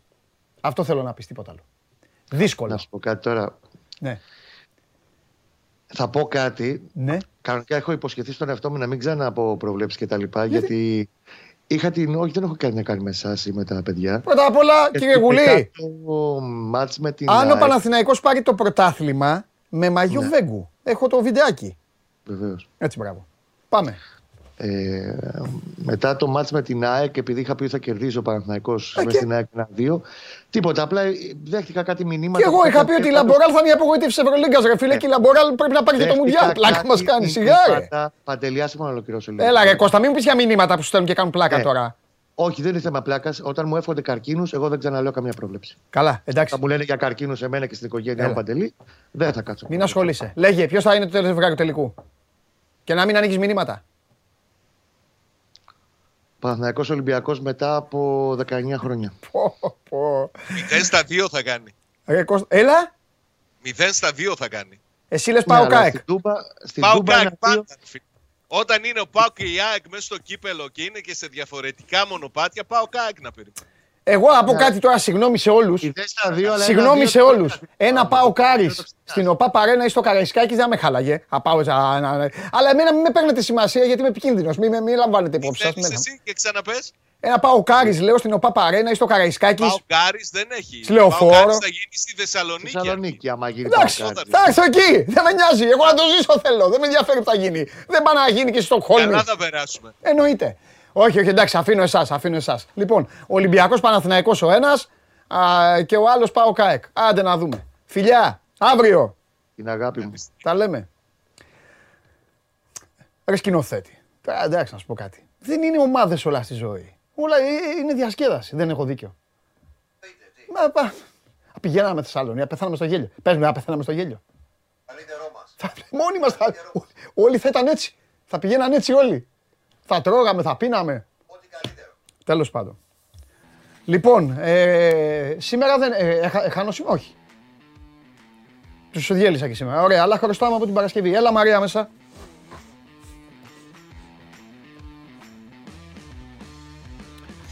Και γιατί ο τελικός του κυπέλου δηλαδή, γιατί να μην γίνουμε Αγγλία. Ο τελικός του κυπέλου γιατί να μην είναι Απόλλων Παραλιμνίου Πανσεραϊκός. Φυσικά, γιατί να μην είναι. Γιατί θα το δεις μόνο εσύ. Σκηνοθέτη, της την έσκασα. Έλα. Ισχύει. Όχι, εντάξει. Θα ήταν ενδιαφέρον. Θα βλέπαμε κάτι πολύ διαφορετικό. Είναι αυτό αλήθεια ή δεν είναι. Είναι. Θα το βλέπαμε, εμείς οι ανώμαλοι, τίποτα άλλο. Τελεία εκεί. Θα το βλέπανε στις Σέρρες και στα παιδιά εκεί που είναι στο Παραλίμνη. Πώς είσαι. Το βάλανε εδώ και κάποιοι φίλοι μας. Καλά είμαι. Πώς είσαι εσύ. Απαστράπτουσα, ωραίο μαλλί, βλέπω γυαλί, ντυμένη παναχαϊκή σήμερα. Σήμερα έχω έρθει φοβερή. Αυστηρή, βλέπεις, έχω βάλει το σακάκι μου. Ναι. Τι, θα με μαλώσεις, δασκάλα, καθηγήτρια. Δεν σε μαλώνω. Εντάξει, θα κάτσω ίσως να βάλω και σταυρωμένα χέρια. Δεν σε μαλώνω. Είμαστε και οι δύο. Δεν με μαλώνεις, είναι η παρουσία σου. Είμαστε απογοητευμένοι. Η παρουσία σου είναι πάντα ευχάριστη για μένα, έτσι κι αλλιώς Τετάρτη υποφέρω. Θέλω να εισηγηθείς όμως έξω. Τι σου κάνανε να τελειώσει. Λοιπόν, μου τρώνε χρόνο. Μου λένε θα πει. Εγώ το δίνω το χρόνο. Όχι, θα μπεις μέσα και τσάκα-τσάκα. Όχι, τσάκα-τσάκα δεν έχει. Δεν έχει. Τσάκα-τσάκα θα σου το πω εγώ άμα είναι. Μπράβο. Θα κάτσω και άμα θέλω θα πιω και καφέ εδώ με τον Παντελή και θα τα πούμε μέχρι τις 4 η ώρα. Όσο θέλεις. Εννοείται. Λοιπόν, τι γίνεται, πώς είσαι. Σου λέω δεν είναι. Σε διέλυσαν οι άλλοι, ναι, σε κέρδισαν. Με διέλυσαν, βέβαια δεν έφαγα τρία εγώ. Αυτό το λες για μένα. Εντάξει, εγώ με αυτούς έχω αναπτύξει πελατειακή σχέση έτσι κι αλλιώς. Του κοπανάω, φέτος έχασα. Δεν είναι αυτό το θέμα. Το θέμα είναι. Αφού θες να μου την πεις για να σου ανταποδώσω, να σου πω το εξής, ότι κάθε απώλεια τίτλου μου είναι πόνο στην καρδιά. Ναι. Κάθε απώλεια τίτλου σου είναι πόνο στην τσέπη. Αλήθεια είναι αυτό. Βρείτε τα. Μετά τα υπόλοιπα. Τα υπόλοιπα είναι δικά σας. Τα δύο γιατί. Ποιο. Για έναν παππού που ήταν City κάποτε και είναι έξω εκεί στο Manchester και αυτά. Έλα μου, δεν έχει. Εντάξει, τον έχω χάσει τώρα τον τίτλο. Αλλά τον έχω χάσει. Δεν είναι αυτό το πράγμα. Άμα χάσεις, δεν τον έχεις χάσει. Βλέπεις ότι δεν είσαι μεγάλη ομάδα. Εγώ ήμουνα 13 βαθμούς πίσω και έλεγα θα το πάρω. Και πέρυσι και ήμουνα έτοιμος να το πάρω. Εσύ τώρα είσαι 7-8 πόσο είσαι και λες το έχω χάσει. Τι το έχω χάσει. Έχουν να παίξουν με όλο τον κόσμο. Βλέπω την Arsenal λίγο. Θα παίξουν μαζί μου. Θα ντυθείς τα κόκκινα. Θα είσαι κοκκινοσκουφίτσα. Θα είσαι κόκκινη. Θα μου λες Red or Dead. Θα μου λες You'll never walk alone. Εδώ Παντελή μου θα σου φέρω τον άλλο να φυλάς το εικόνισμα. Άσε, έχουμε να ζήσουμε όλες. Έχουμε πολλά να ζήσουμε. Ισχύει. Εννοείται. Τα αφήνουμε όμως. Και εμείς οι ανώμαλοι το μόνος μας θα πάμε να ξανακερδίσουμε. Αντί να κάτσουμε να χάσουμε. Αντί να κάτσετε να χάσετε, βέβαια. Δεν χάνουμε εμείς. Δεν χάνετε, όχι.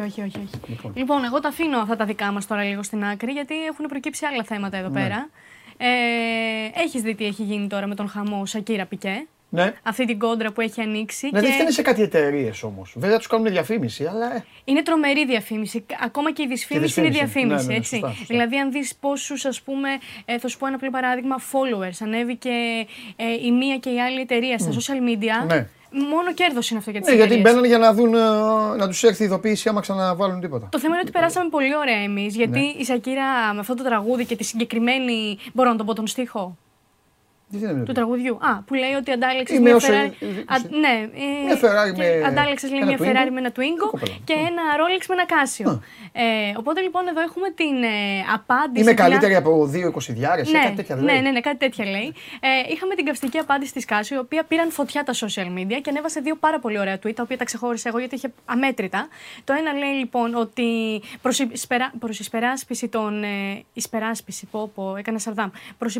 των ορολογιών μας, εν πάση περιπτώσει, η μπαταρία μας διαρκεί περισσότερο από τη σχέση της Σακύρας με του Πικέ. Αντιγραφή είναι αυτό όμως, θα πω, το είπε πρώτος ο Πικέ. Το είχε πει πρώτος ο Πικέ. Είπε πρώτος ο Πικέ, μια χαρά ρολό είναι, κρατάει περισσότερο από όσο... Αυτό δεν το ξέρω. Ναι, το είπε ο Πικέ. Εγώ είδα μετά το βίντεο που δείχνει ο Πικέ, θα το δούμε, μπορούμε να το δούμε και τώρα. Πάμε, συνέχισε όμως. Ναι, και το δεύτερο tweet, εν πάση περιπτώσει, ήταν αυτό που λέει... Α, το πρώτο, ναι. Που λέει ότι μπορεί να μην είμαστε Rolex, αλλά σίγουρα οι πελάτες μας είναι πιστοί σε εμάς. Πετώντας τη σπόντα για τις ερωτικές περιπέτειες του Πικέ. Πέρασε και ο Πικέ στην αντεπίθεση. Αρχικά σύναψε χορηγική συμφωνία με την Casio στην Kings Link του, στο πρωτάθλημα που έχει ο ίδιος δημιουργήσει.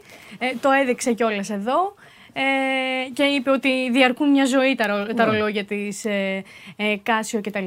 Και το άλλο που έκανε ήταν να πάει στο προπονητήριο της Kings League με ένα Renault Twingo. Ναι, το είχε πει ότι θα το κάνει. Έτσι, το είχε πει, το είχε προαναγγείλει ούτως ή άλλως ότι θα το κάνει. Εντάξει, είναι μια.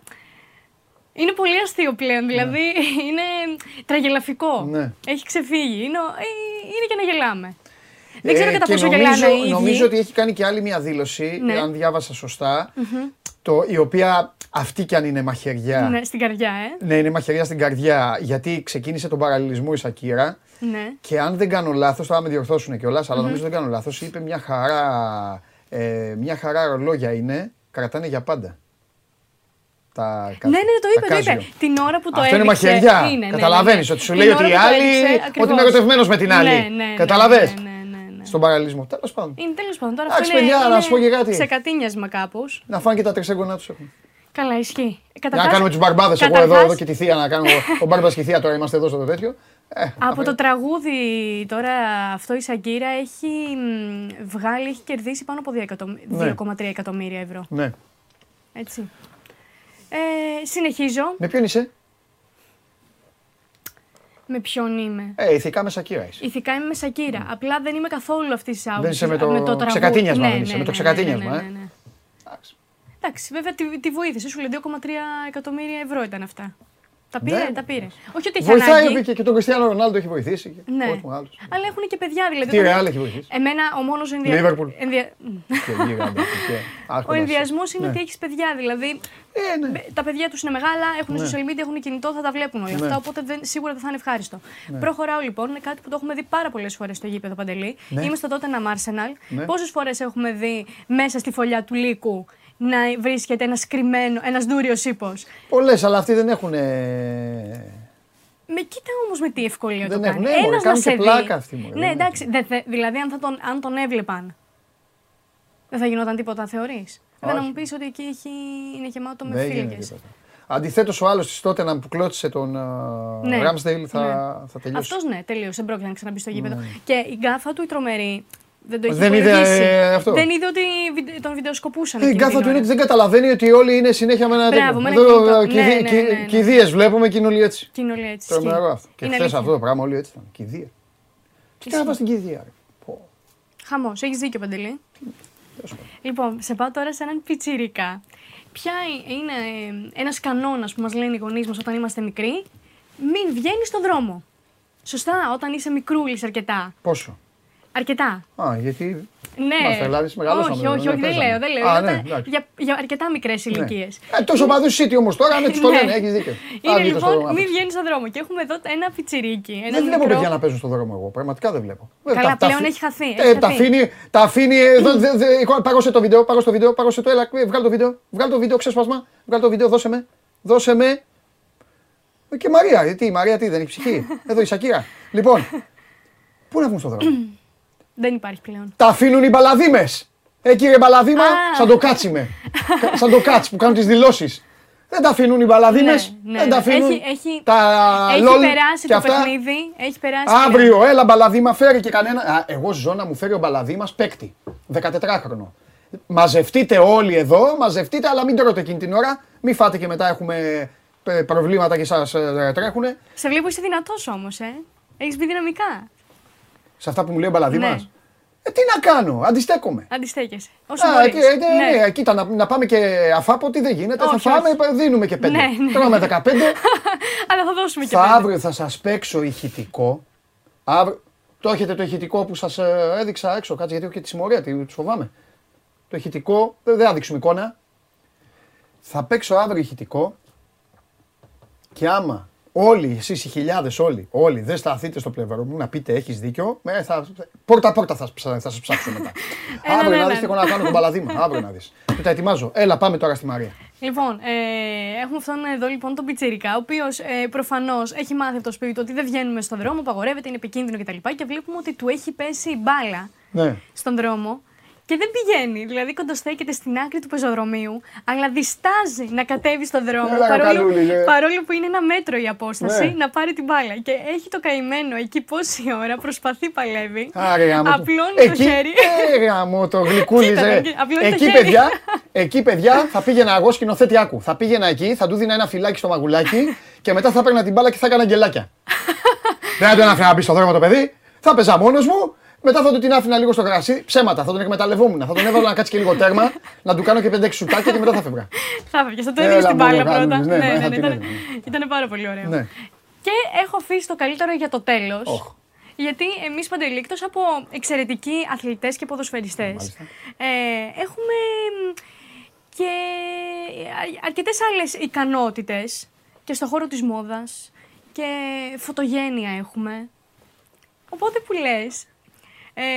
Ο αγαπημένος μου Χάλαντ έγινε εξώφυλλο. Ο Χάλαντ κυκλοφορεί, τον έχουν κάνει με καρτούν, με Τόμ, το γατούλι, όταν χάνει City, το έχεις δει αυτό. Ναι. Μην κοιτάς που δεν το έχω φέρει, όλοι το βλέπω. Θα το φέρεις, Λοιπόν, εξώφυλλος, γνωστό αμερικανικό περιοδικό GQ. Κάνεις πλάκα τώρα. Καθόλου. Μετά το Brand Pitt Χάλαντ. Ορίστε. Δες εδώ, παιδί. Τι στυλ. Ορίστε. Εδώ μου θύμισε για κάποιον λόγο Σάκη Ρουβά. Εκεί στη 90, στη δεκαετία, όταν πρώτο ξεκινούσε, που είχε το μαλλί, το καρεδάκι, κάτι που καμισάκια έτσι λευκά, εδώ καβένες τι φορούσανε κτλ. Μου θυμίζει λίγο έτσι παλιά εποχή. Εξαιρετικός. Εδώ ορίστε, κοίτα. Με πουλοβεράκι, με λεπτομέρειες βέβαια, βλέπεις εδώ τις πέρλες που έχει. Με εξαιρετικό βραχιόλι, αν και δεν μου αρέσουν τα βραχιόλια στους άντρες, είναι αλήθεια. Αλλά το παραβλέπω εδώ. Εξαιρετικό μαλλί. Τρομερό μαλλί. Δεν ξαναπείς την αλήθεια στο τέλος. Ναι, πάμε, συνέχισε. Ναι. Και νομίζω τις είδαμε όλες. Μπορούμε να ξαναδούμε μία. Πάμε μία στη φωτογραφία. Εδώ, αυτή. Ξεκινάμε. Αυτή είναι η πρώτη φωτογραφία. Όχι. Το εξώφυλλο είναι η πρώτη. Αυτή. Ζιβάγκο, τρομερό. Είναι πάρα πολύ ωραίο. Λευκό και μαύρο ζιβάγκο. Ζιβάγκο που δεν ακουμπάει το λαιμό δεν είναι ζιβάγκο. Εξαιρετικό είναι. Ξεκινάμε από αυτό. Δεύτερον. Σακάκι το οποίο δεν του κάθεται. Πού το κατάλαβες, πού φαίνεται. Του κάθεται. Φαίνεται. Άομος. Πίσω. Το σακάκι φεύγει πίσω. Για μαλλί δεν σχολιάζω. Δεν σχολιάζω για μαλλί. Έχει βάλει τη χωρίστρα. Βλέπουν και όμορφες κυρίες και δεσποινίδες στην εκπομπή. Δεν θα σχολιάσω καθόλου το μαλλί. Μπορούμε να προχωρήσουμε στη δεύτερη φωτογραφία, παρακαλώ, να δω αν είδα καλά. Πού πας με άσπρη κάλτσα, ρε. Πού πας ρε με άσπρη κάλτσα. Είναι στη μόδα φέτος. Βγάλ' την να. Είναι στη μόδα φέτος. Να μείνει μόνη της η μόδα. Και αυτός. Βγάλ' τον να, δεν θέλω να τον βλέπω. Προχωράμε. Εδώ. Αυτή είναι συγκλονιστική. Προχωράμε. Συγκλό. Είναι συγκλό. Λοιπόν, ανοιχτό πουκάμισο άντρας για να φαίνεται η καδένα. Ανοιχτό που κάμισε ο άντρας για να φαίνεται καδένα. Μόνο ταινίες Κώστα Τσάκωνα. για να γίνουμε, για να γελάσουμε. Προχωράμε. Τώρα εδώ. Πουλοβεράκι, ρε Σπαντελή, με πέρυσι. Εδώ όλο του το στυλ και το ύφος. Ναι. Είναι συμπαθάτε με. Η Άρσεναλ είναι καλύτερη. Οπότε εδώ τον βλέπω λίγο με συμπάθεια. Εδώ τον βλέπω λίγο με συμπάθεια. Τον βλέπω λίγο με συμπάθεια. Είναι το χρώμα, είναι λίγο έτσι ποτονικό. Ναι, είναι ποτονικός, είναι χαλαρός, είναι αυτά. Λοιπόν. Αυτά είναι τα σχολιά σου για τον αγαπημένο Χάλαντ. Αυτό είναι τα σχολιά μου για τον αγαπημένο σου. Καταλαβαίνω ότι λίγο δεν μπορεί να πέσει το τι λέει ο άλλος. Έχεις δική σου άποψη. Για σένα είναι ένας κούκλος. Έτσι δεν είναι. Αν και δεν είναι στα γούστα. Θα πω όμως κάτι. Θα πω κάτι εγώ που είμαι, ξέρουν εδώ ποιους παίκτες στηρίζω και υποστηρίζω, όλους αυτούς τους λεγόμενους δολοφόνους και όλα αυτά. Πρέπει να παραδεχτείς όμως και εσύ και φίλες σου και φίλες της εκπομπής ότι περισσότερο τον βλέπετε σαν τζουτζούκο παρά ερωτικά, αντουρά. Ναι, σου βγαίνει περισσότερο το γλυκό στοιχείο, το πιο γλυκό. Ευχαριστώ. Το δίνω, είναι αλήθεια αυτό. Έτσι, μπράβο. Φιλιά πολλά, σε περιμένω την Πέμπτη. Σε περιμένω την Πέμπτη. Μαρία Κουβέλη, φοβερή, με στιλιστικά, με παιδάκια που δεν μπορούν να πάρουν την μπάλα γιατί φοβούνται να πατήσουν το δρόμο. Καλά κάνουν. Μπράβο, έτσι. Και εσείς τα παιδιά, μην τα αφήνετε. Λοιπόν, και τώρα για να φύγω, πάμε να φάμε κιόλας, έλα μέσα. Τι κάνεις και με κοιτάς. Με κοιτάς να. Έλα μέσα να πεις ότι έχεις. Με τηλέφωνο έρχεται πάλι, θα ξενερώσουμε. Είναι χρωστούμενο της Παρασκευής, έτσι, ή της Πέμπτης. Τέλος πάντων, της προηγούμενης εβδομάδας. Μην το παίρνετε πάνω σας γιατί σας έχω κερδίσει και σήμερα και χθες και την προηγούμενη. Μια άσπρη κάλτσα, βρε. Με ασχολείσαι. Ρε φίλε, γιατί άμα ένας φίλος σου, ξέρεις να σου πω γιατί μου τη δίνει. Ο καθένας ό,τι έχει. Ό,τι έχει και όπως τη βλέπει. Λέγανε κάποτε για την άσπρη κάλτσα. Ωραία. Να φοράει ο καθένας ό,τι γουστάρει. Άλλο μου τη δίνει. Ότι αν τη βάλει ο φίλος την άσπρη κάλτσα, θα λένε κοίτα πώς είναι. Δεν χαρακτηρίζω τώρα γιατί θα σας πιάσει και η τέτοια. Θα έχει μπει ο Χωριανόπουλος. Έτσι θα λένε. Κοίτα πώς είναι ντυμένος. Του βάζει αυτός και άκουσε τι είπε. Υπονήρο. Είναι και της μόδας. Ποιας μόδας είναι. Ποιας μόδας. Της μόδας. Πήγαινε στο κλαμπάκι. Μπράβο. Πήγαινε στο κλαμπάκι που πας να μπει ένα παλικάρι μέσα με άσπρη κάλτσα. Να μπω από πίσω και να σου πω έλα. Πήγαινε. Άντε μίλα του. Είναι της μόδας. Πάμε. Είμαστε στο Λίβερπουλ. Πού? Ναι. Όντως. Ναι. Παίζεις με τη φωτιά. Ναι. Και ανέκδοτο και είμαστε στο Λίβερπουλ. Ναι. Να πεις ανέκδοτο έχει γίνει η ομάδα. Ναι. Ποτέ. Καλά. Είναι ένας οπαδός της Λίβερπουλ, ο οποίος είναι στα κόκκινα. Όντως στα κόκκινα, αλλά στα κάγκελα κιόλας. Βρίζεται με οπαδούς της Everton όλη του τη ζωή. Μπράβο. Ξύλα από εδώ από εκεί. Δεν υιοθετούμε, αλλά συμβαίνει. Εντάξει, ναι. Φτάνει η στιγμή, περνάνε τα χρόνια, είναι 98 χρόνων αυτός. Είναι στα τελευταία του, μαζεύει όλη την οικογένεια. Τίτλους έχει δει, Champions League, ναι. Ναι, μαζεύει όλη την οικογένεια, τους λέει «Παιδιά μου, έχω μια τελευταία επιθυμία. Θέλω να πάμε στα γραφεία της Everton και να γραφτώ στην ομάδα».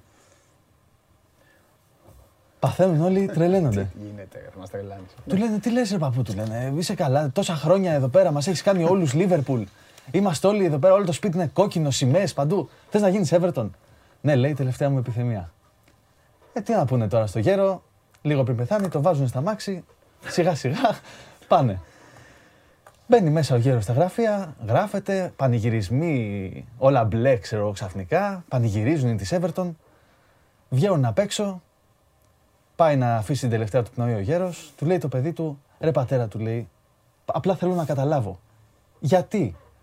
Λέει, παιδί μου, θα πεθάνω. Ένας λιγότερος.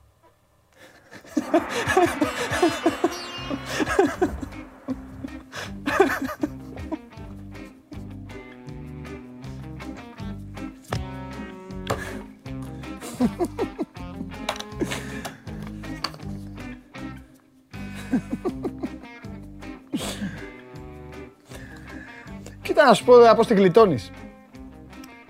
Αν το έλεγες με οτιδήποτε άλλο,